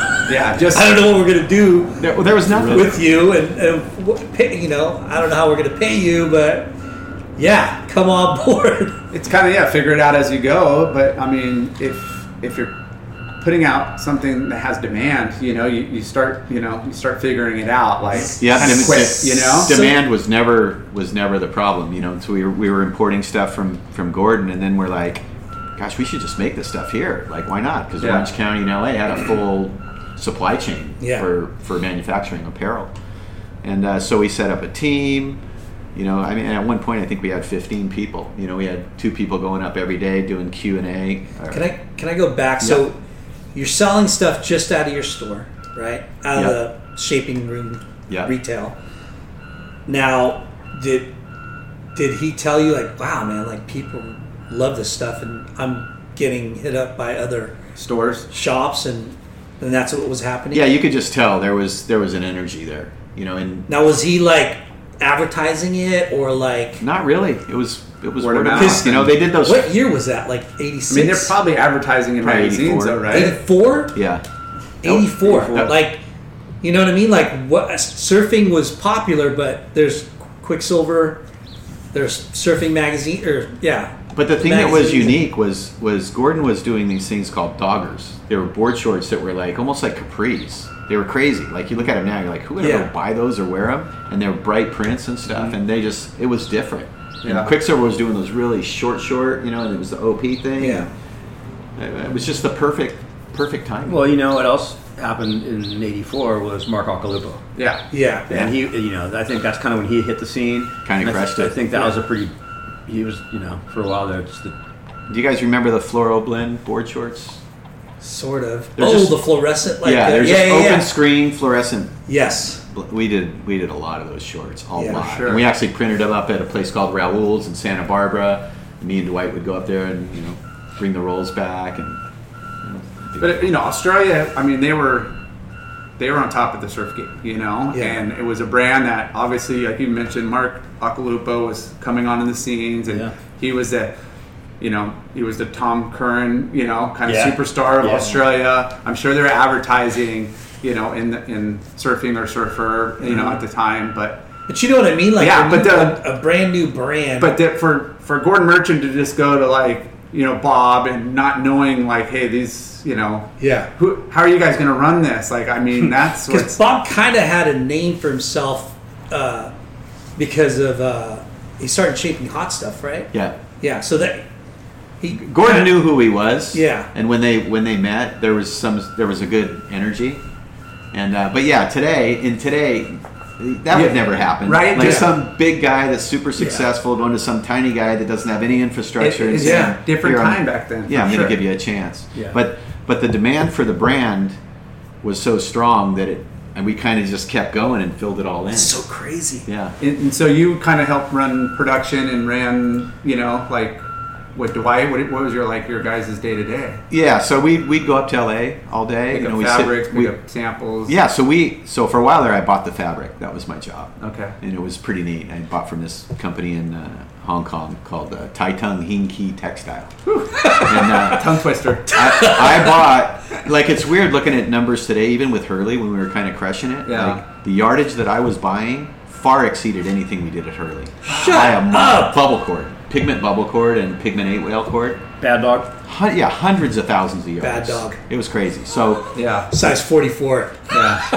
no, can't do forty fours. lot lot of big uh, silhouettes you know Yeah. like, Yeah, weren't right. squeezing a lot of yardage uh, Dude. Yeah. So, kind of, kind of crushed it. Yeah. I yeah, I trip out on on how it was so s- like you guys didn't have any Garmento Zero. zero No. no, experience. Yeah. Well, we had brother. peop- But you had the Shit, relationships, and you had the name, and you had the you know the, the crew. You know, well, people that were willing to learn. We had uh, Yeah. Joe Canerchil. I don't know if you guys know Joe K. Oh, yeah. He was a partner in the beginning, but and then he was a teacher. But he was uh, he learned everything he needed to learn, and he had a couple mentors that helped him a lot. This guy Harold from Bongo Jeans kind of took him under his wing, and you know we just we just did it. We figured it out. Yeah. But, but the demand wasn't the problem. So when the demand's there, you can figure all that stuff out. Yeah. When demand's not there, then it's a whole different can of worms. Yeah. You know. Because I mean, to imagine like Billabong was so long ago, like, and that was your your guys' first business venture. Yeah. But that growth and and how the heights you got that brand, it's fucking incredible. Yeah, it's crazy. You know, like, and and what Billabong means to us, like, that was an insane brand. Yeah. Yeah. With with uh, the videos, pump. Oh yeah, The the green iguana. dude. everything. uh, I mean, so my- much energy. I couldn't wait to go get a, a peak wetsuit, you know, because of Mark off. off Yeah. it rashed the hell out of me, but it, and it's super colorful. But yeah, the, the, you know, like the demand and Yeah. just having like What? you know the right people behind it and the right people running it just Yeah, makes I'm, it all and I better. remember like you know when I started working at HSS, and you know knowing, starting to learn that the business, and you know learning Quicksilver, learning Billabong, and Gotcha, and you know what I mean, like and working retail, and and seeing like the behind the scenes kind of things that go with it, and you're just like wow, and you're not you know at at that age, my age then. I wasn't thinking about business at all, but you know when you when you look back at it, it's like fuck, man. A lot, That of, was- a lot of stuff have to happen. Yeah. happen to happen. Right. So so you had a team of like ten people, right? And all of a sudden, you know, over a couple years, you guys took over Placentia. pretty yeah. much, so we right? started. So we were in the uh, the first little building we were in there was we shared it with a welding company next door. So we got a little bigger. We popped the wall out in the middle. We got that, and then eventually we we had every building in that complex. Like and you know we We had a fabric warehouse, a trim warehouse. We did everything domestic. Yeah. So it was all all the components and the, the pattern room and all that. We had all that there Yeah. for a lot of years. So we have a lot of experience from the ground the ground up. Yeah. You know, where now you just buy finished packages from someplace offshore. It's kind of Yeah. a different different deal. Yeah. Did you trip out on like what it was becoming? You know, like, and did you sit down with Bob every once in a while and go, dude, like, How to retain the beast? Not really. It was just, it was kind of it was kind of organic, and you kind of I don't know. You just kind of got used to it and expected it, and you know Bob's been pretty successful in his life. You know, and and a lot of it is because he surrounds himself with really good I people, was amazing gonna people, say that, and he like- Mm-hmm. gets he gets out of the way. He's not. He's not micromanager or Not contr- or anything control like freak. that. No. No, No. no, Yeah, no. and uh, it's it's worked it's worked really well. Yeah. So, you know, we um, Dwight kind of told us like what the kind of the reasoning that Billabong split from or Bob split from Billabong, right? So when when that news happened, w- were you guys all just fucking tripping? Well, so this, my son Chris is going to be bummed I'm telling this story, but I'll tell it. So the kids are, you know, your kids are young. He, I don't know Yeah. how old Chris was, maybe 12 or something like that. And that's kind of their world. They're the Billabong Yeah. Billabong family. guys, right? Yeah. And uh, so I had to sit him and Danielle down, and I had to say, "Hey, we're uh, we're not going to do Billabong anymore." And they're like, "Why?" So I explained to him, and then Chris is like, "Well, Dad, what are we going to do?" And I go, "We're going to start we're going to start a new brand." He goes, "Oh, that's that's neat." He goes, "What are we going to call it?" and I go, "Hurley." And he looks at me and he goes, "You're going to go bankrupt." Your own son. Yeah. 12. Yeah. And I was looking for the bridge. Like Bob, for Bob, it was no big deal. For me, it was like, wait, we're going to give away this thing that we kind of nurtured and got That's to this. Just doing, I think, eighty million in revenue. Yeah, right? 80 million in revenue, kind of crushing it. And here you go. We're going to. And you're in year what? Over.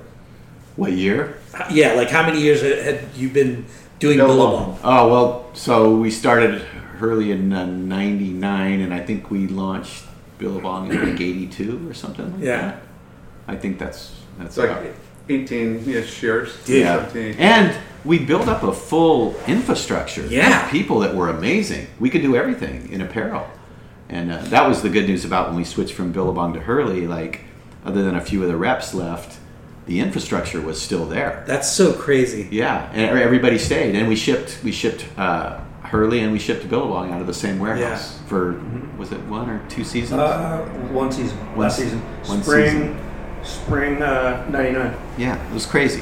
Yeah. It just like you couldn't like you couldn't script it better. Like it was Right. it was really really neat.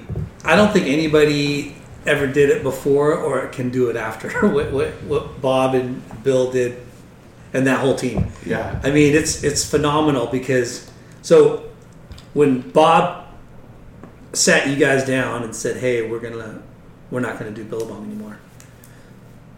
Did did you guys all kn- did he already plan on doing Hurley or was it like Yeah. Yeah. Well, he knew he wanted to do a new brand, so he came up with about thirty. you- As you guys know, it's impossible to come up with a name that Yeah. somebody doesn't already have or You, you, trademark. got, you, got, you got to look at the trademark and what you could, you know. it's impossible. it's So gotta sound cool? He came up with about, I think there was, I don't know, Mark, you could probably fill in on this if you know, but I think it was like 30, 30 names, right? And then he whittled it back and whittled it back, and I think he got down to like five that were okay. And somebody's like, well, why would, I mean, you have a reputation and you have a, you know, you're a shape. Wh- Why don't you just call it Hurley? So it's like, And there's been a lot of brands named after Yeah. like, the, the, the owner or, you know, the family or whatever. Mm-hmm. So it's not like, yeah, it would make sense. Like Well, Dean Quinn, D- Dean Quinn did it right with, a, Quinn. with Oh Quinn. He Yeah. wanted to be Quinn, but somebody already had Quinn, so he had to go with Oh Quinn. So sometimes you do like a, I think that's the story. Hyphenated. You, you got to do like a yeah derivative of it. So Yeah. that's that's how it it went to Hurley. Crazy. So were you guys tripping or what? Like Well, it was it was pretty weird because it's your name on your stuff. Yeah. So that's a little weird, right? And I remember like we were kind of we are doing pretty good. and We're moving along, and then I was I was driving one day and I saw a guy walking down the street with a Hurley T-shirt that I knew I didn't know the guy. Yeah. So the guy bought the shirt. yeah, And that was the first validation. that was re- and fast forward to IPD, it's kind of the same thing. There's some really neat feeling when you see Oh. somebody wear it or somebody goes online and buys it and you know they're not getting a discount you know they don't know anybody Oh, and- I could see a sticker on someone's car. Yeah. it's, it's a it's the rare sighting in the wild. Yeah, yeah i mean we've, we've done that where we've taken pictures and yeah. like, sent it Like, to who's- each who other. knows this guy? Yeah, who check- knows this guy? check this out Nobody knows him. it's it's a really really neat feeling. So with Hurley, that was that was pretty rad. And then, you know, you know the story, but the Blink One Eighty Two thing, Yeah. and all that. I mean, it was just it, it was rad to Crazy. see, you know, because I, I was a big fan of Bob. Actually, you know, when I worked at HSS, there's a couple times that I went surfing with Bob by myself. Like he took me to Oceanside because I did a lot of great marketing, so I think he like that's right, yeah, rewarded me by taking me surfing. Not just because you ripped, you cool, you, you move product. Well, Oh. mostly Uh-huh. that. mostly that. but yeah, I, I remember going, wow. I remember Signs and Darren and Pi were talking about, wow, you know, Hurley's going to start his own brand, Hurley. And, and uh, gosh, I think it was, uh, was it Nadi? Nadi came in and was talking to the guys about, yeah, you know, he's going to take over the reins for Billabong. for Billabong. Right. And I was just like, wow, this is so crazy. Like, why would anybody give up Billabong? Why would you fucking He's do that? nuts. Yeah, I But remember then- that. It was crazy. But then, you know, uh, I, and I remember when it was already in motion and, and there's no product in the market yet, I don't think, and you guys are already doing 999 Mm-hmm. and like, um, Oh, yeah, we had the we had it we had the wheels going, and and Mark's been with Hurley since the beginning, you know, which is pretty rad. Yeah. you know. So, Mark, yeah, when was your first industry job? Yeah, what was your? Um, well, you got out of college. You weren't going to be a literature, Yeah, uh, yeah, exactly. journalist, uh, Well, well, actually, teacher. before the, this, let me backpedal a little bit. It kind of goes back to um, my El Moro days, like when you're a kid growing up at El Moro, because it was a you know private mobile home park. Generally, like the cool job was to be uh, a gate guard. Like you're the guard shack guy. At like El so- Moro. At El Moro. Like you'd be the gate guard. And so like I'd sit there and shifts were either from eight to two or two to eight. And What uh, a cool you'd sit there in job. a little in the in the booth, the guard shack booth, and you'd let people come in if they had the sticker on their car, and then the guys from CDM would come down and uh, they would, hey, can I give you a sandwich and let me park and you know like all this kind of stuff, right? Oh. And um, did you do that? Sometimes, um, but uh, yeah, it was pretty funny. But so yeah, I, I was working at the booth, but there was a gentleman in there uh, by the name of Massimo Gianulli, Oh. whose family had a place in there, and I knew him just from the booth, right? Like he'd come in and, and you know he'd wave, whatever. So, uh, long story short, one time I had I was finished with school, and he came to goes, "What are you doing now?" And I go, "I I don't know. I'm just working at the booth and trying to figure out what I want to do." And he goes, "Cool. You want a warehouse job?"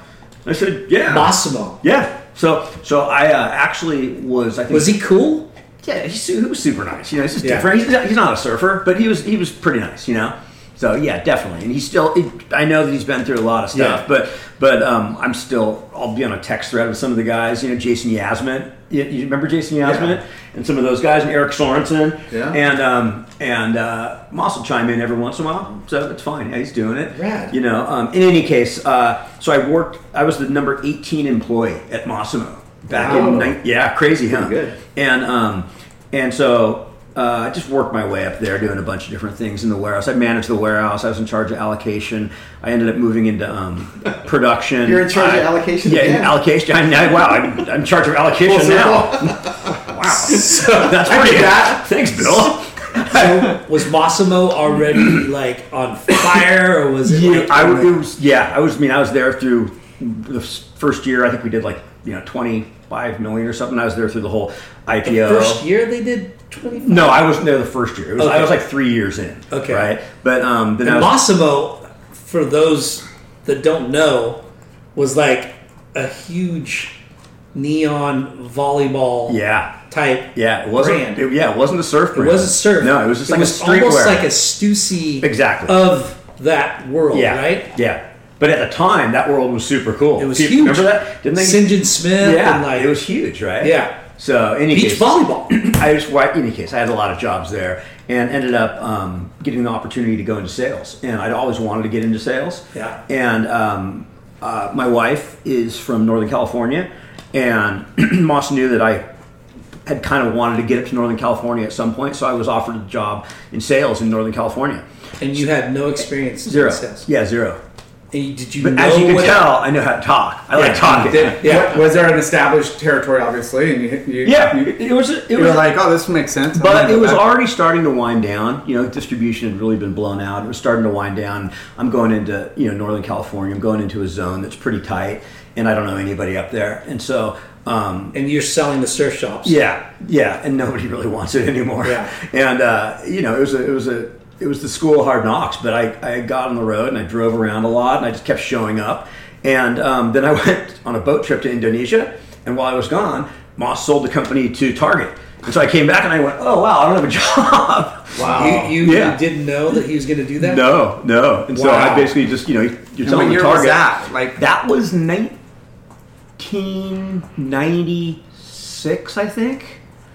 Yeah, 97 maybe. So um, uh, a couple people from there went over to Gotcha and MCD. So I got a little look to do that. So that was really like mer- my first like surf job, Yeah. you know. And um, by the way, I think MCD was still a really cool line. That Oh, was, that yeah. was bitchin'. Yeah. That What about was- Bash? That was fun. What's that? They had that brand they started called Bash.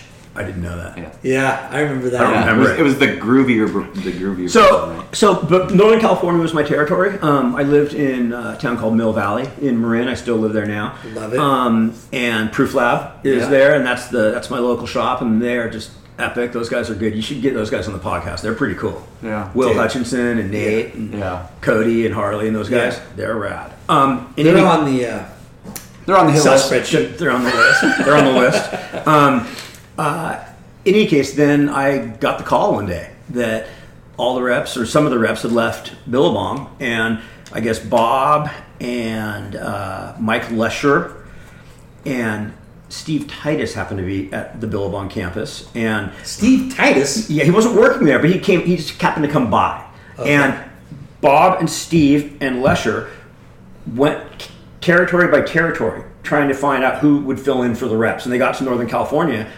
and Lesher goes, "I don't know anybody in Northern California," and Steve Titus goes, "What about Simpson?"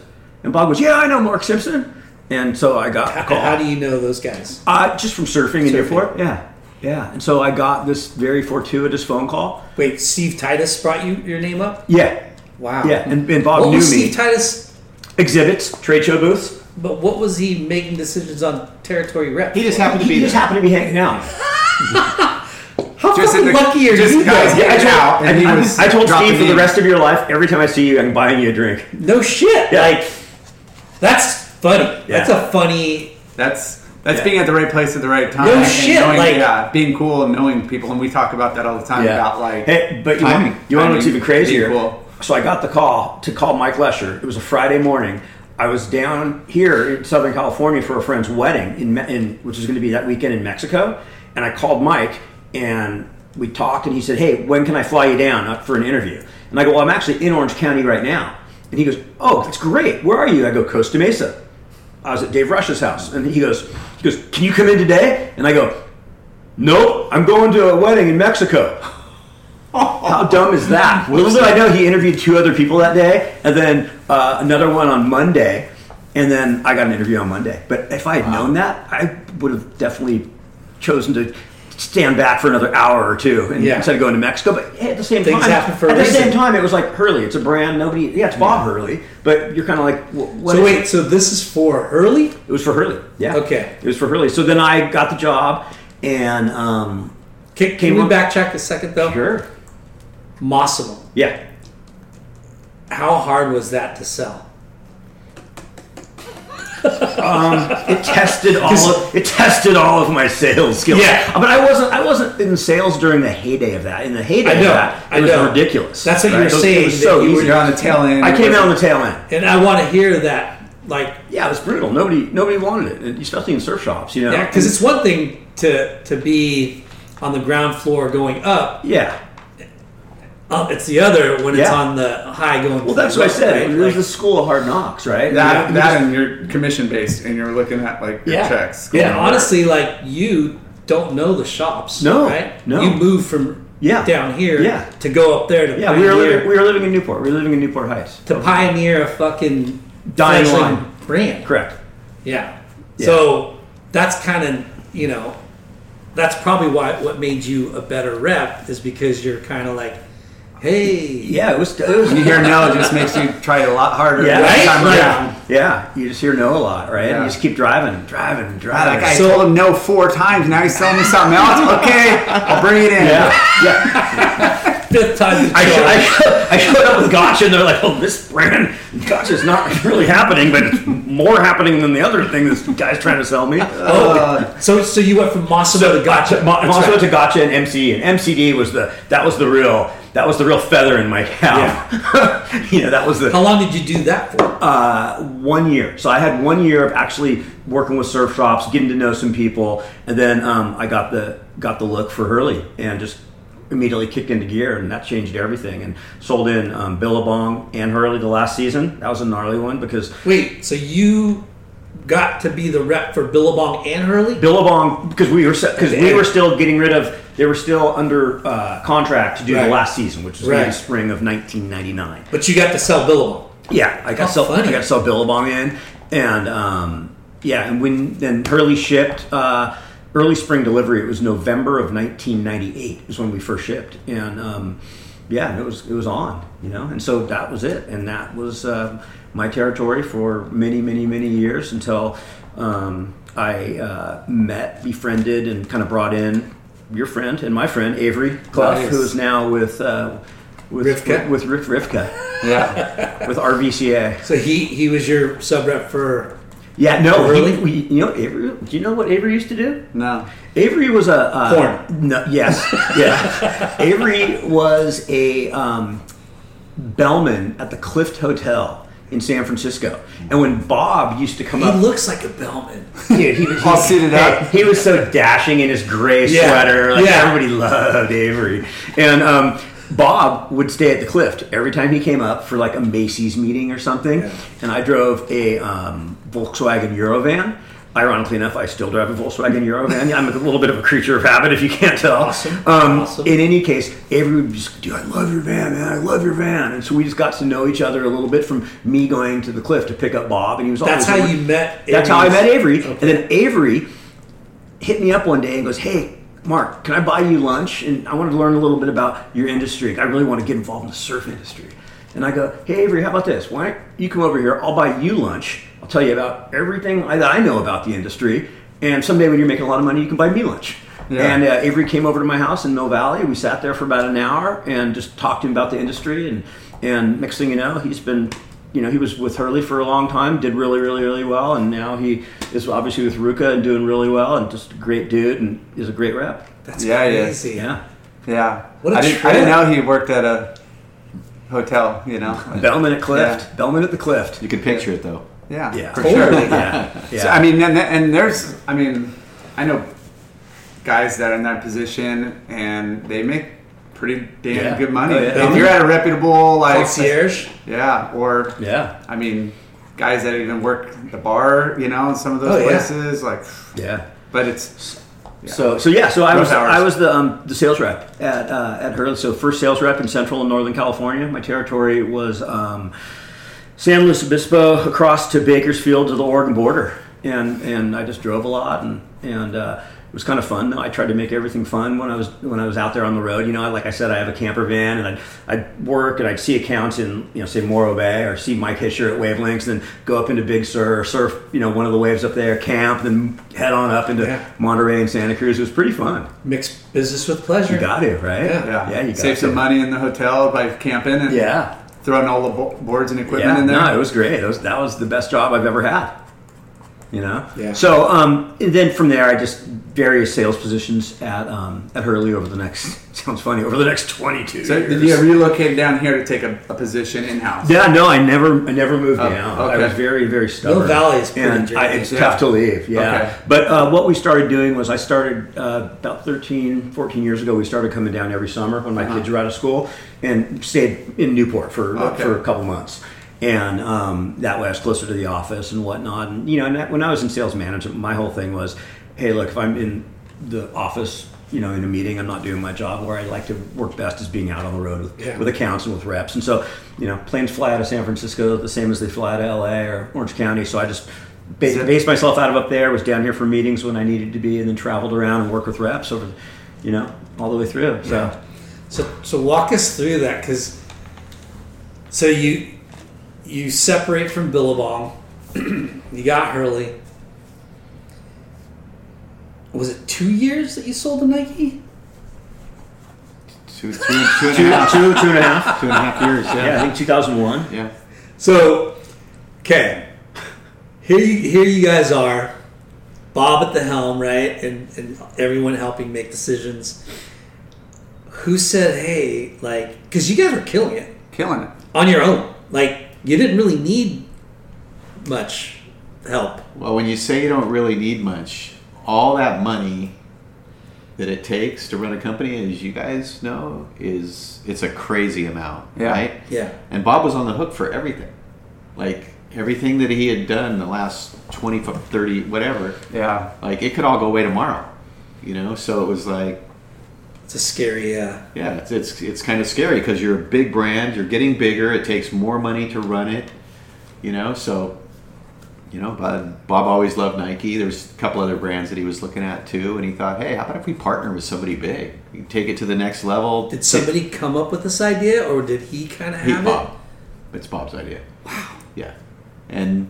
What a fucking genius this guy Yeah, is. there was a guy at Nike, Tom Clark, that kind of thought like Bob thought, and he was kind of thinking of, of getting into surf somehow with Nike. He ran Nike for a while as president, a really smart guy, and uh, they just connected and they kind of talked about it and worked on a deal, and it happened super quick. I remember going to uh, a, a meeting at uh, one of the hotels over by South Coast Plaza, and it was Mark Parker and a couple of the other. Uh, Nike guys, and they brought a bunch of Nike footwear down that kind of merchandised with the Hurley stuff, and it was really it was it was kind of surreal, but it was a really neat meeting. I'm Yeah. like, wow, this is like the top of Nike, and we're just Hurley, and there's going to be something. So yeah, So- I bet so exciting, you know? 'Cause it it's was like- it was crazy. yeah. It's weird. it seemed fake. It's weird because like, you know, here here Bob is leaving a brand that he didn't own, right? Like he made a huge Bilbo. Yeah, Yeah. He, I mean, he should have owned it. Really, Right. he he he made it way more successful than Oh, yeah. any other person across the globe. Right? Mm-hmm. You guys did, and then you know here you guys are successfully launching your own brand, your your own team, your own brand, Total, 100% your control, Yeah, hundred percent your control, Yeah. and like 100% of your like responsibility. seeing, re- remembering, you know, working at HSS and watching MTV and seeing all the how Hurley blew the fuck up yeah. and going, you, you know, I understand like, uh, it's, it's it's scary, it's you know, it can be all. But there was no. wrong. sh- It didn't seem like struggles because it took off so Yeah. fast. But I know what you, what you mentioned. Like the the more the bigger you get, the more money it takes to. yeah, to- more money, more problems. Hey, we have we have a little brand that we started, right? That I'm, we're going to talk about IPD. And Yeah. uh, The amount of money that it takes for inventory is mind-boggling. Yeah. like I, I should know that. I've been in this business forever, and Yeah. hey, I know inventory, you know. But Yeah. I mean, you buy 500 t-shirts. That's a lot of money just to buy 500 t-shirts. yeah, and then you throw in a couple board shorts and a couple walk shorts, like Some hats. yeah, and we're tiny. and you're paying for it all up front. Yeah. 'cause- Yeah. 'cause And you you're gotta new. warehouse it. Yep. Yeah, but and, And that's- and when you get to the level we were with Hurley, like man, you're talking some Yeah. crazy money. Yeah. so Bob goes, okay, we're going to partner up with somebody.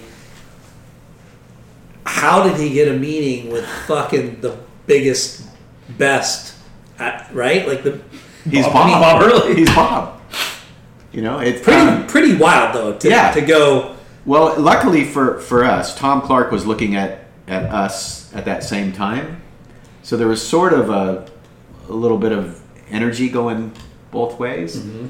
and uh, I think they met and then they kind of said, "Hey, we'll do something later. Now's not the time," or something. And What then- year was this? Well, they the deal was the day after uh, 9/11. Oh, wow. The day after, so Tom Clark called Bob, and Bob's like, "Oh, I guess you know, hey, the world's kind of." And Tom's like, "Well, we're still going to do the deal, right?" And so they did the deal.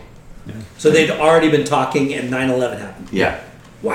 yeah, yeah. It was, it was How how fucking gnarly is that to be Insane. Mm-hmm. like nine twelve and go shit like we Well- thought we had a deal. yeah, we thought we had it, but they still went through it. Yeah, hundred percent. That's amazing. Yeah, you know, Bob met with Phil Knight and Tom Clark, and Phil Knight loved him. You know, you guys know. You know, Bob's he's pretty Yeah, easy, it's easy funny, to like. But to- I mean, to kind of, uh, you know, reiterate how much money it costs to run a business and Oh. and, and the stresses. Bob told me that. Uh, the first good night of sleep he had in 18 years was the night that the Nike con- Nike deal closed. Yeah. Yeah, that I mean, Right. because you, I mean, your company Billabong to Hurley, you you, you employed at least a hundred and something. Oh, there's a lot. And Bob didn't lay anybody off. No, nobody, not- not nobody one got person. salary cuts. Yeah. Nobody got laid off. They, it was pretty unbelievable. Yeah, because his feeling was all along it was it was it wasn't the brand name, it was the people behind the brand name, and he was right. It And was still, still to this day, I think Yeah. the people make the brand. yeah, Yeah, for sure. yeah. But it's so crazy, you know, how successful it he just keeps, you know, you guys just kept making the right decisions and connecting with the right people.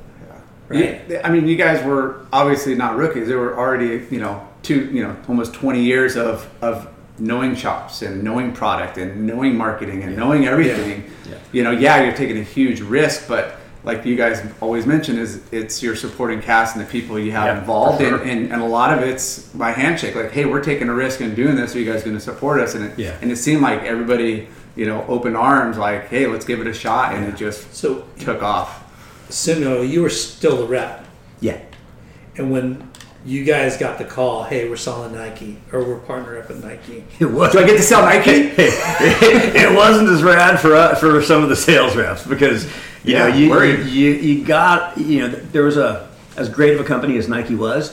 You know, you guys understand the way that some of the shop mentality is. Oh, like, yeah. It's like, oh, the big corporate giants coming in. And, Yeah. You know, and every all these kids on the shop floor want to put down Nike, and then you go, oh, what are you doing after work? They're like, oh, I'm gonna go play basketball. Cool. What kind of shoes you wear, Nike? Yeah. Okay, good. Um, so there was a little bit of that backlash, but to be honest, Nike did a real good job for a long time at kind of leaving us alone. And you know, I think we operated as an independently run subsidiary for a while, and Mm-hmm. Yeah, they, yeah. they really did kind of let us do our own deal. And so I think most of people's fears, at least in the beginning, were unfounded um, as far as Nike really meddling with the our core business. Yeah. You know, and you you know, hey, it was you know until until they they sold the company um, a few years back to to the people from New York. You know, Nike was was great. They were a great partner. We learned a lot from them. Yeah. Um, One thing that was kind of interesting, Mark, and you had to deal with it was the rumors about Yeah. the deal. it was yeah. So there's all these rumors, right? And so like I'm on the inside, so I know what's going on, right? There was only a handful of people that did. And so the rumors you'd hear them and you'd laugh, ha, whatever, they're so far off, it's not even funny. And then there was one day where I heard the rumor and it was the exact deal. Like everything. And I'm like, whoa, it's out there. And then it all happened pretty quick. And I- Yeah. You know, we were hearing his raps. Hey, I heard you guys are selling to Nike. I'm like, no, we're not. what are you talking about? Who told you that? Yeah, what? No. And I, I was praying it was no. But hey, in the long run, I'm glad it was. You know, I can't. Yeah. I, the amount of, of uh, you know business education that I think so many of us got from working under the Nike flag for a long time Yeah. was unbelievable. It's crazy. We worked Crazy. for the you know a little tiny apparel company in Costa Mesa, and then we were partnered with the biggest apparel company in the world Yeah. and footwear company, but Yeah. apparel they, they sell a lot of apparel. A lot. And uh, man, we learned a ton. It's, Yeah. it's amazing. You know, and then kind of take all that knowledge and info, and then kind of go back to our. Well, roots. I, I think it really sparked like the creativity, you know, of giving you that like the ability of hey, let, let us do our own thing, which is cool. But I mean, with the group you guys had and what you guys accomplished on like you know doing stuff that's different, you know, elevating whether it's a contest or prize money or store activation or events, like it seemed like you guys had like free reign to kind of like do what we have always should have done is you know raise the Yeah. bar in the industry. So Well, and I and I think I think Nike, you know, and you know through Hurley, through the Hurley lens, I suppose, is is directly, you know, you know, they play a big role in raising the whole surf industry's game in For terms sure. of of the business uh, the business acumen, right? You know, um, Business acumen and marketing and Everything. like, yeah. yeah, Which is a good and bad thing. yeah, yeah. There's yeah. team rider salaries. Team member salaries. Holy shit. yeah. Yeah, because I mean, yeah, there was. I mean, the athlete list was. Well, Nike believes in sport. That's what Yeah, they do, yeah, right? And, They want the best of the best Yeah, from every and they're not afraid to pay for it. Yeah. you know, Yeah. Michael Jordan, Tiger Woods. I mean, So every sport. Yeah, They've every- got every the best of sport. every Yeah. sport. So in the Hurley Ping thing, pong too? Yeah. Probably. Probably. When it came time to move on from Hurley, you know, I think a lot of us had really good careers there, and it was fantastic. And everyone's kind of going, "Hey, what are the next steps?" And you know, a bunch of us were kind of talking, and and uh, we've always loved the IPD logo. You know, it's a, I think it's a timeless logo. It's um, it's very recognizable. Obviously, it's um, it has roots in the in the community. It has a long history. Um, and every once in a while, uh, it would show up somewhere at Bob Media Board or something. You get a little IPD on it, or there'd be a little IPD shirt every once in a while, and like special collector's editions. And we loved them. And so when um, when we had moved on and uh, we started talking about next steps, we kind of just go. But did you have to do anything really? Like you guys could have sat back and, and chilled, right? We're- no, you're, Bob Hurley's not here. it's, Bill, it's Bill Hurley and Mark Simpson. Okay. Bob's not Bob. yeah, Bob. no, Bob is. Bob is. But in any case, so we well, we love it. We love surf shops. And Yeah. We love like I've always loved surf shops. I just love. I get energy from them. Right. Like I can be in a crappy mood, and I can go in and talk to Duke and the boys at Surfside, and I come out of there in a great mood. You know. Worse, you mean.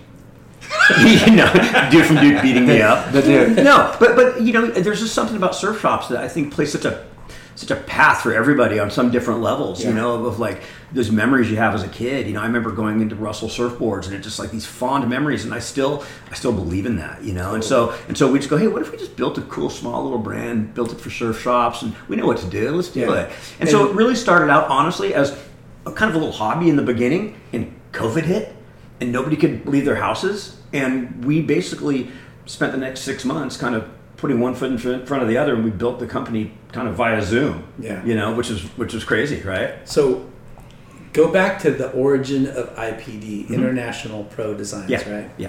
And that was a, a, a like kind of a a collection of shapers. Yeah, well, well, Bob's idea was, um, and he'll, he'll tell you this, but back in the day, you know, well, still to this day, you know, a lot of shapers don't want to share ideas, Mm-hmm. right? Like they, you don't look at their template, you don't pick up, Yeah. you know, their stuff. It's like you just don't do it. It's off limits, right? And um, uh, Bob had this idea of collaboration and like hey why don't we all work together as shapers and board manufacturers to like make materials better and faster and stronger and Share we can ideas. all all kind of rise, like rising tide lifts all, all ships. And so he created uh, his, on, on the rails at the time. He had said it said International Pro Design. And one day he was driving up to shape some surfboards up off Placentia, and there was a truck in front of him, and it had the, the public image limited sticker Yeah. on it, a PIL, right? Yeah. And he's like, "Whoa, what's that?" He goes, "I bet that would look really cool with like an IPD logo, kind of similar." So he had one of his friends, was it Chuck Schmid, Yeah. maybe, draw it up and do a graphic, and so IPD became International Pro Designs became IPD, and that was to be a um, for any shapers to use to put on their boards as like a stamp of approval, Like under underwriter laboratory. Y- Yeah, like like UL, like right. This is a seal of approval. This is a stamp of authenticity. Yeah. And and manufacturing. It was supposed to be like any shaper that wanted to use it could, and so it was basically a shapers consortium, right? Mm-hmm. Um, and it, it never really happened because.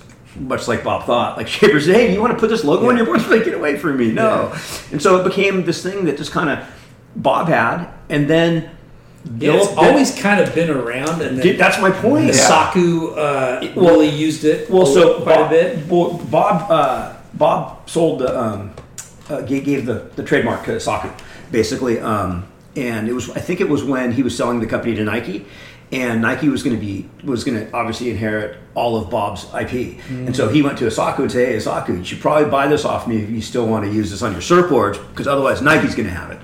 So. You know, long story short, when we wanted to do this, we went and talked to Asaku, and and he uh, and he um, tried to give back to us very graciously.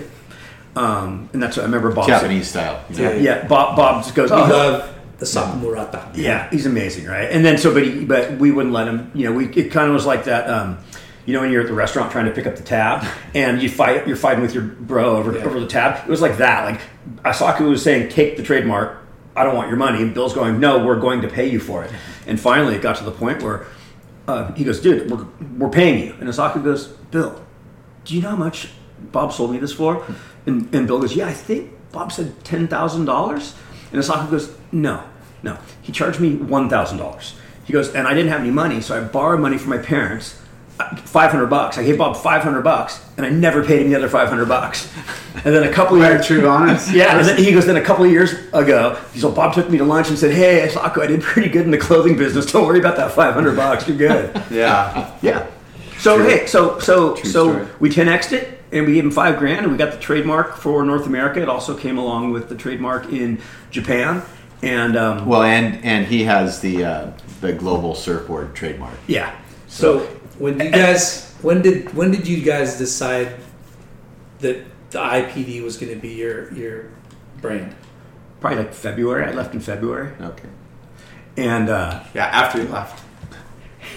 yeah, way after I left. Oh, of course. Your woman is. um, in any case, the hush falls over the room. we can edit that out in post production. Um, in any case, uh, and Bob, we had Bill had some stickers made up. Bill, like he's our president and head sticker maker, Yeah. and that's what I do. Bill loved making these stickers, and he had stickers made. And everybody wanted a sticker, right? And uh, Bob, like Bob does, put a sticker in the sand in front of his house, took a picture of it with his phone, posted it on Instagram, and immediately people were kind of going like, "Hey, what are you guys doing? Like, are you guys doing something?" And Bob's kind of like, "No, I'm retired. I don't know what these guys. These guys are doing something, I think." Yeah. But Bob's been there the whole time for us, like you know, as a mentor, and he's he sits on our board, and um, you know, he's a he's a part owner of the, of the brand, you know, and um, it's just it's been a lot of fun. Yeah. Well, it's cool for you know, for Bob's sake, you know, like hey, something I was doing, you know, Yeah. from nineteen, you know, eighties to kind of shelf it to now you guys are like doing the resurgence, but it's got a, such a cool story behind Yeah. it, and it's it's authentic because it's based around surf shops and hard goods and boards and Yeah. you know how do we encompass like a clothing aspect to it? Yeah, and- I think a lot of times with brands, people have to craft a story around Yeah. the brand. You know, this is actually we we just kind of inherited. It has a story. which it has Yeah. a story and it has a history. So it's neat, you know. And we we, we partnered with a you know a number of our friends, you know, some you know from within the industry and some from outside. You know, I, you guys know Seth McKinney from from Hawaii. He's uh he's a you know owner and, and founder. He came on board when he moved on from his old job. Um, Eric Ingersoll, he's our CFO, and he for many years he was uh, with early under Nike. Um, so he's helping us out in a big way. And um, Chris Hurley is is Bill's son. He's uh, he runs all design. And uh, Dane, So- do you guys know Dane's on? Yeah. yeah. Dane runs marketing, so it's been fun. So when Yes, it's the same Chris. Hurley. That's your Same Chris Hurley. so when he said, "Hey, the same way. Chris. It's like we're going to start IPD," You're, gonna go bankrupt. no, Chris was. Uh, He's stoked, and uh, I I get you know I'm so fortunate. I get to work with Mark, Seth, Eric, and uh, my son Chris, and my other son David runs production. Uh, Sherilyn has a, a big role, and I've worked with her at Hurley forever. She's uh, in charge of development. Janet O'Connell, amazing. Pat's Yeah, Better that's how. why. Yeah, James Giordano. You know yeah, Little Hammer. GQ. You know Little Hammer? Yeah, Yeah. GQ. Yeah. who did I miss? I missed Dwight Dunn, somebody. Dwight Dunn Uh, Double so- D. helps out a ton. Uh, Dave Cerna runs our warehouse. Yeah. He, he handled uh, uh, samples at Hurley and Billabong for a lot of years. So, you know, we were going to go 3PL. We decided that wasn't a good idea. We wanted our customer service, you know, in house. So we got a little place about three blocks from our uh, our headquarters, and we run uh, we ship octopus out of there Yeah. uh, Tim English's brand, and we ship IPD, and it's been amazing. You know, you, we ship out the same day, wholesale and, and e-com. Who did we forget? We forgot Sarah, and we forgot uh, um, Anna Henley. Two, Yeah, two, yeah. two Oh, gals those- that yeah, are those are two awesome. big And, ones. y- y- um, Sarah uh, runs our, our digital, and she's just young and whip smart. And Anna uh, is operations. And she's the Yeah, one my that keeps first us meeting along. with Mark when he said, "Hey, come up to Mill Valley, let's talk about this." So I flew up there, and it was Anna Henley and a, another friend of Mark's that's really uh, really bright in business, and uh, yeah, Yeah, so it's it's been super fun, and just a lot of a lot of people um, wanted to help out. You know, that was one of the things. Some advice Bob gave is, hey, you guys' hardest hardest decision is going to not have a seat at the table for everybody that you want to hire, at least right off the, you know, Yeah. right out of the gates. And there's a ton of people that were, you know, that, that have helped us out without being employed by us. You know, like Leho Okano, you know, you know, Yu- Yuji. You know Brandon Gilmet. Like, there's so many people that have just like lent. You know Peter King, even. You know that have lent hands along the way. Yeah. which has been pretty yeah. cool. Not everybody that's helping us out is like a full time employee either. You know, it's just people want to help, they want to Yeah. be part of it, and it's just the energy. It's it's so fun, and you know we have the the little headquarters. You guys probably seen it off of 17th and Dude, Placentia. Linden was there. The sickest 60, spot. 62, 1962 mid-century modern gas station. It's been there Forever. Forever. And, Perfect uh, for it- parties. Yeah, It's a great yeah, venue. There you go. It's a great venue. And it kind of looks the same as it did in 1962, only it's Yeah. got a couple IPD flags. But uh, Yeah. it's not really the greatest uh, like office space for meetings and stuff like It's that. loud. It's hot. Yeah, in the summer. lots of it's cold in sirens. the winter. Yeah. But, uh, it- but it's iconic and it's really neat. We, we like it. for for a new i mean growing up here and, and knowing the area and the industry is like you know hot spot like that is such an It's right iconic there, huh? It's ground zero. it's the 50 yard line It is, and it's like it's the visibility like you said hey the, the building's a little quirky but it's cool yeah but it's like yeah there's No, when we- IPD. Everybody knows that where it's anchored. There's Yeah. the flagship When, headquarters. when we got it, when we when we first got the lease, we went in there. It had the original lifts, all the tire racks, and the fan belt rack. Yeah, it was like it, they crazy. hadn't done anything Full- to that. full station. Yeah. Yeah. Well, gas crazy. Well, true story. Uh, Bill cold called on it that we wouldn't we wouldn't have got it because it hadn't been rented in a long time. Remember, it used to Looked be like the, a storage, like it, it some- used to be the uh, the day labor. Yeah, it was a window tinting place, a the day, labor, place. But Yeah. it, it hadn't been anything for probably the last five years. And Bill always loved that building. I mean, ev- that's everyone's. Everybody loves that It's a building. sick spot. Well, Bill noted, drove by there and he noticed them repaving the driveway and painting Yeah, it right. he's fixing it and up a so he little goes, bit. "Whoa!" And he went into the building next door. And he goes, "Hey, do you guys know who owns the gas station next door?" And they go, "Yeah, Dean does. The guy that owns these buildings too." and he goes, "No way!" And literally, it never even hit the market for uh, for rent. yeah, he liked us a lot. We started He talking. and- Liked what we were doing. And you know. yeah, he's like, oh, you're gonna rent out all my buildings in a couple of years. Oh, You guys are gonna be growing yeah. like crazy. Yeah, we hope so. That'd be cool. See what happened here? That's going to happen here. yeah, No, he, he was he was stoked for us. Yeah, I, I always drove by that, you know, going to work at Hurley every day, and I'd be like, man, if I ever started a sunglass company, that's the building I want. Donut Like shop, a burger big mar- stand, a big marquee freaking- on the top. Yeah. And Yeah. so yeah, it worked Yeah. out good. But Wait, you guys are starting a sunglass company? No, no thanks. No rumors. No No. rumors. No. But but it, but it's been fun. Like like we Our said, plate's like full. we said, the brand's about the people. Yeah. You know, it just happens that we have a cool logo and a good story, but the brand really is about the people, and everybody kind of brings their thing to the table. If you know, if I'm the I'm you know Seth and I you know our sales we you know with our respective accounts and whatnot. You know, Bill I think has probably built more garments in the clothing industry than I think probably anybody single person. Um, his relationships with our factories are second to none.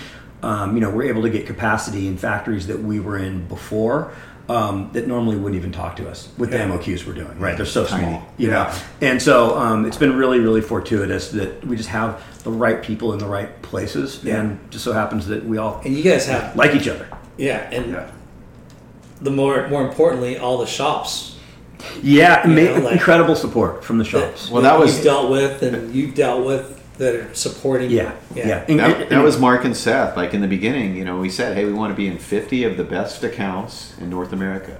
Like that's our that's our program, surf shops. And what did we land at? 40, 46. 40 46 out of the gates. pretty good conversion You still rate. got a Pretty job. good. Just kidding. Yeah, no, No, it's tough. Yeah. Because as, Yeah. 'cause as It is. a, as a new brand, I mean, if you didn't have Mark, you didn't have Seth doing that, like, Yeah. if it was just me, like Bill Hurley calling, up, yeah, maybe I get in five stores and I sell them some T-shirts and hats, but Yeah. like, yeah, it was it was legit. Yeah, so it was neat. The support of the retailers has been phenomenal, and you know, it, it, t- again, timing was really good. As you guys know, the the surf shops had phenomenal last two years. Their business Dude. was really good. You guys kind and of so timed it the- perfect. The, timing was very, very it was good. yeah.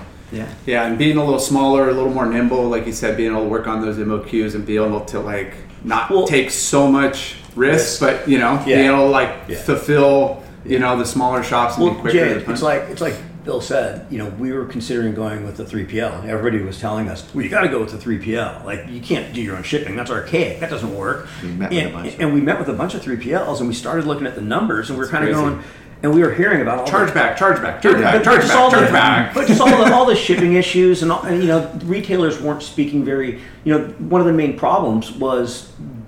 3PLs delivering on time and, and I go, hey, we're so small. Bill actually said, hey, we're so small, we're gonna be someone's 15th priority. Let's be our own first priority. Yeah. And I'm like, genius, let's do this. And um, as a matter of fact, we actually hand delivered every single one of our first orders on the way, in California. I remember you guys doing and, that. and and Bill Bill delivered some, I delivered some, Sam delivered was some. fun. And it was it was Dwight delivered Caden. It was really cool. You know, just going, Hey, here we go. Yeah. yeah.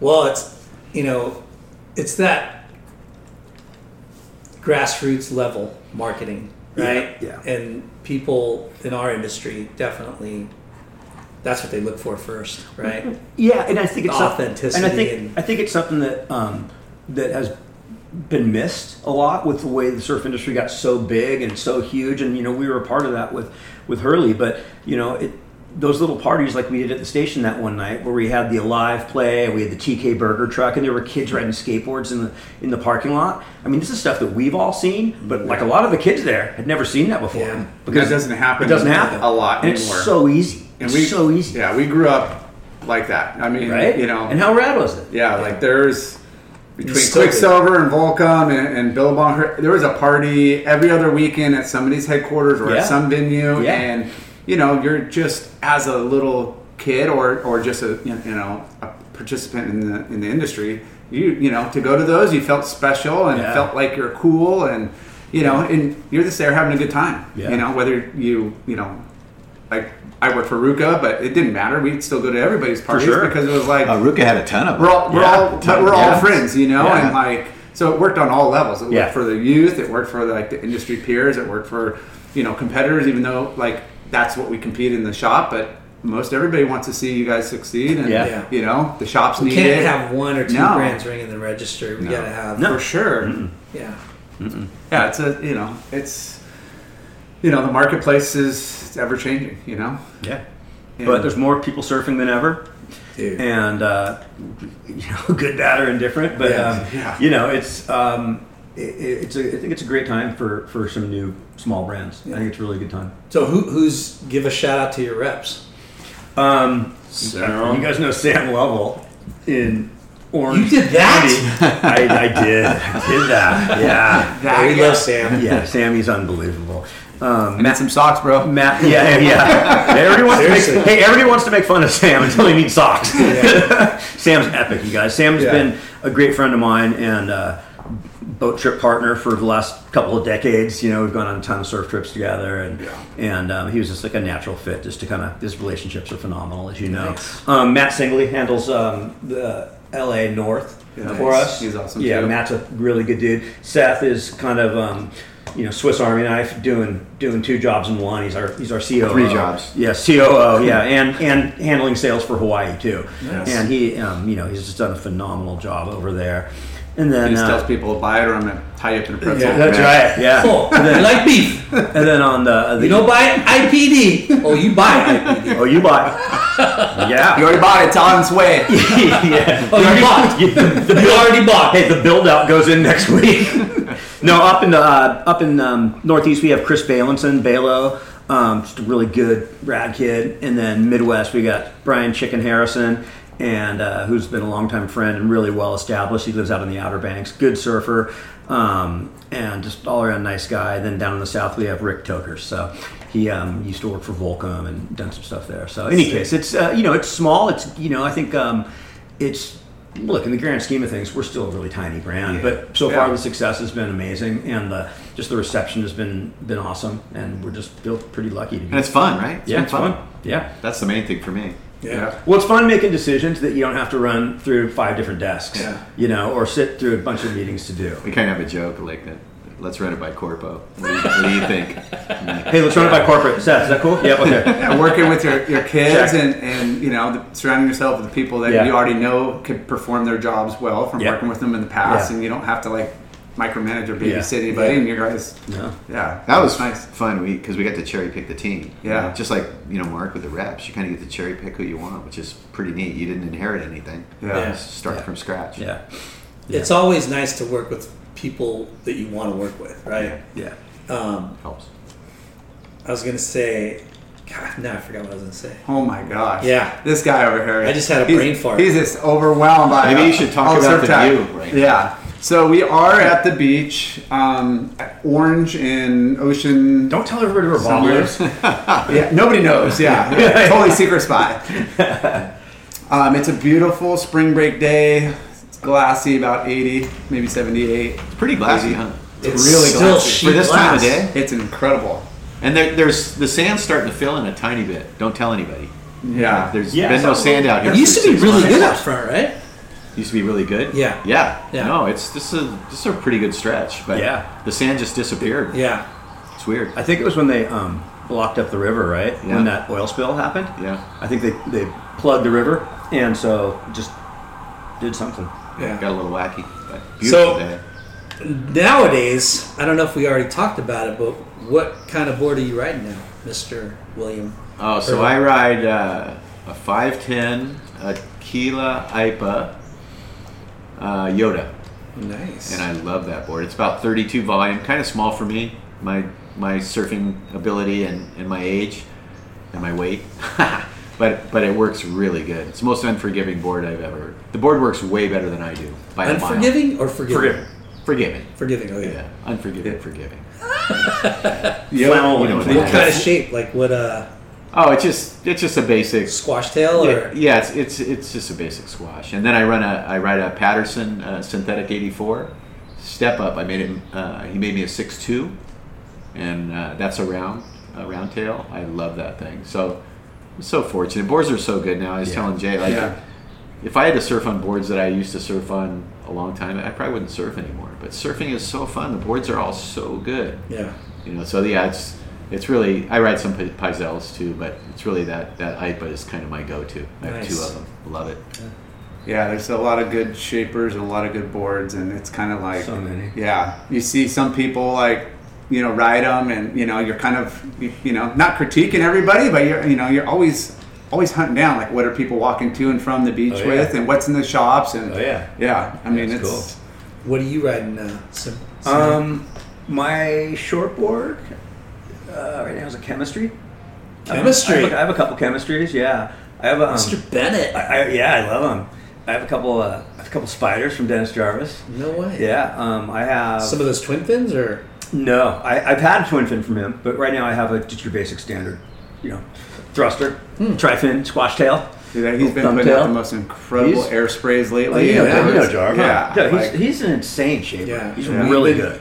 Uh, hounding him to get on the show. He's so- really, really, really good. Yeah. know, and he's very p- prolific. He's shaping a lot. Um, uh, so those are my two primary shortboards, and then I have a lot of other. I like surfboards a lot. I You have like a- Bonzers. I, I have a bunch of yeah. I have a bunch of Campbell Brothers Bonzers. Whoa. And I have a bunch of um, boards from Sean Stussy, and then I have a couple bigger boards from um, Dave Parmenter. A couple Yeah. he calls them the old Widowmakers. Wow. It's the big single fin with the two Aleutian trailers. right Juice, there. is Aleutian that it? Juice. Yeah. yeah, I got a really good 8-2 Illusion Juice, which is really cool. Hey Mark, you mentioned Jason Bennett. I kind of forgot about him, but that surf trip that I went on the Mentwise. Jason Bennett was on that trip. Yeah, it was Braden Diaz, Jason Bennett, Jeff Hurley, me, Bob, and there might have been some other people. But there's a poster Mark from Metcalf. him. Yep. There's a poster of Jason Bennett doing a bottom turn at Lance's on a wave that's easy 20 foot. It's when that whole thing washed out, and that Wow. was that was that trip. Mm-hmm. yeah. There was no keyhole. It just like was going all all through. Yeah, it was. I, the guys were explaining to us it was like, I don't know, really west swell or something. Usually it folds back on the reef, and it was like cloud breaking like out the back. Yeah, Yeah, the there's- boat. I remember the boats like having to park because that keyhole is pretty narrow. Yeah. And Yeah. they're- You know, they were The more south it is, it'll break on the end, on the cage, and then the more southwest or west, Yeah. it comes out there on the top of the office there and just rolls Want to in. know It's just why I like unbelievable. Jason Bennett? Why? Because he got hurt the same day I got hurt at Belonging. And where? Belonging. I don't remember him getting hurt. What did I? he got forget. hurt right after me, dude. I don't- Remember? No, I just remember. He, Bro, You. you remember he got hurt, not until you just brought it up. but you remember that. Yeah, but Okay. I don't remember like. now that we know you got that yeah. too. Oh, this guy's always getting hurt. Dude, I don't know why. Speaking of belonging, I have a couple boards also from Mike Wu over there in Bali Nice. because I was over there in Bali with my family last year for a little bit, and um, Yeah. got some boards from Mike and and uh, resolved. Kind you of hooking guys up with live him. there, kind of, right? Yeah, my my my uh, wife and kids were there for a total of seven or eight months, and I was there for a little bit. I kind of came back and forth because we were starting this thing up. Yeah. and um, I was, you know, I spent a few months over there collectively. I think I took What three part? trips. Um, uh, He can't tell. Four months. We lived at commune, right in front of Karamas, and all my boys are regular footers.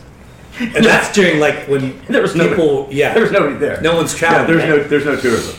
There's no tourism. That place is so. And um, and then we were out at, at on the on the Bukit for a couple of months. Again, I wasn't there the whole time. My my two my middle son and my youngest son um, did both their semesters over there, and my wife, you know, it was you know, it was crazy here at home, and it was a good time to The be over silver there. lining in the pandemic. So it was right? last last December, and then we came back in um, in July. I didn't think you were coming back.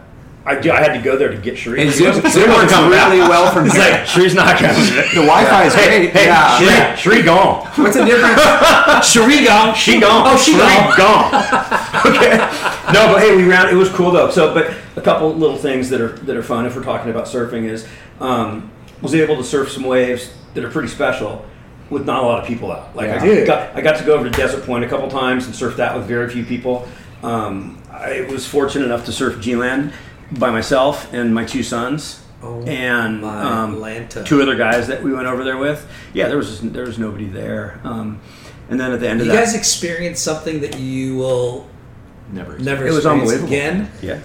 Uh, and right at the end of the trip, we went up and we spent um, 10 days on the boat with John McGroder and his family on the Baron Joey. He used to run Induce Trader too, and he actually did the Quicksilver Crossing back in the day, and he owns his own boat now, um, the Baron Joey, and has been raising his family, his two boys out there. And, he's a um, partner in and- IPD. And he's a partner in IPD. He's actually an investor in IPD. Dang. And so um, it was Tells really me neat he's around the boat, so, folks. so we got to spend. Uh, it was their first trip out. It was just family trip, our family and his, and, and um, I think it was the first trip they'd gone on on the boat in I think a year and a half because no nobody's out there. Yeah. and so it was um, it was pretty uncrowded, which is nice. I pulled up to surf. I, hey, I pulled up. Can to, you uh, imagine? I- we I pulled up. can't We pulled up to Macaroni's, and I saw a bunch of guys from Surfside Sports. I'm like, oh, on the other side of the world. Yeah. Yeah, Nick and and uh, Brett and imagine. PJ and Wow. those guys. Yeah, Last year? it was July. Yeah. Dude, sons of bitches. Yeah. Yeah. So it was cool. That's why we. That's why we work. Yeah, it was- it- it was Those are neat. good so waves. long. yeah, it was neat. But um, and it was So- good, it was a good time too for my family. To, when I was here, it was a good time for my family to be over there because I could just focus on this 100%. Yeah. Yeah. You know, and then, you know, after, you know, we launched in June and um and uh been on the ground ever since. Just pedal to the metal. Yeah, it's awesome. Well, I know you guys are working nine to five and five to twelve and twelve to six or twenty-four hours a day, it feels like seven it. days a week. Uh, any trips planned or you know? No, just work. No, I don't have any I got I got nothing. I've, nothing. I've, I've, I honestly, Southside? South side, for, for, truly for the first time in I other think- side of the river. for the first time in like 25 years, I don't have a- any trip on the on the horizon right now. It's just 100 percent, just do just grinding this thing and, and making sure that uh, we're doing the right things here. And um, surf trips will be there eventually. Yeah, they will. Just as long as the body stays. in Yeah. shape. Oh, Yeah. it's in tip top shape. Yeah. Oh, I'm hurting. Yeah. Thanks, boys. Yeah, dude. Thank This you. has been incredible. I'm Yeah. stoked. Well, Yeah. Yeah, You know what we know. And uh, yeah, congrats on IPD and, and Thank you, thank taking you. it to the next level. Thank you, Thanks. thank you for having us, you guys, Yeah. and uh, thanks to everyone that supported our, our little brand right now as we're as we're trying to do some neat stuff, and thanks to our entire team at uh, at IPD. Super appreciative of uh, of everybody, and and uh, happy to spend this time with you guys. Thanks. Yeah. Well, we're stoked to see another brand come up and you know help bring the register. It, you know, we all come from from surf shops pretty much, and you know this is our livelihoods. Yep. And the more people that help support it, the better, Sure. right? One hundred percent agree. Yeah. Well, dude, amazing. Maybe uh, go for a second sesh. um, thanks, guys. Yeah, thanks. Thanks, Jay. Yeah. Thanks, you guys. Woo! Super awesome. Peace out. Bonsai Bowls, hands down the best bowls, period. Seven locations, two in Hawaii, five in Southern California. Bonsai Bowls, go get some. Caliente Southwest Grill. Clean, healthy Mexican food. Everything is made fresh daily using produce from local farms. Their salsa, their dressing, and even their marinades are made from fresh produce in house, so almost all of the menu is naturally gluten free and extremely clean. Family owned, showing local love for 22 years. Check out their website, calientesouthwest.com, for all your party pack and catering needs. You could also call them at 949-515-0909, calientesouthwest.com. Ashland Hard Seltzer, made from all natural ingredients. No sugar, zero carbs, gluten-free. Great taste and guilt-free good times. Ashland Hard Seltzer. Shade Sunscreen. The best sunscreen for all surfers. Shade Sunscreen. It's been around since the sun. Shade Sunscreen. Clearweather is a family owned footwear brand started by our friends Josh and Brandon Brubaker. They are driven to create their own path in the corporate sneaker world. Less corporate, more independent. Clearweather. Clearweatherbrand.com. FooWax is the best, ickiest, stickiest wax in the game. FooWax. Thanks for tuning in. We hope you enjoyed the show. Please give us a five star rating and spread the word. Special thanks to our good friends James Williams for our awesome artwork and Justin Reynolds for the amazing music.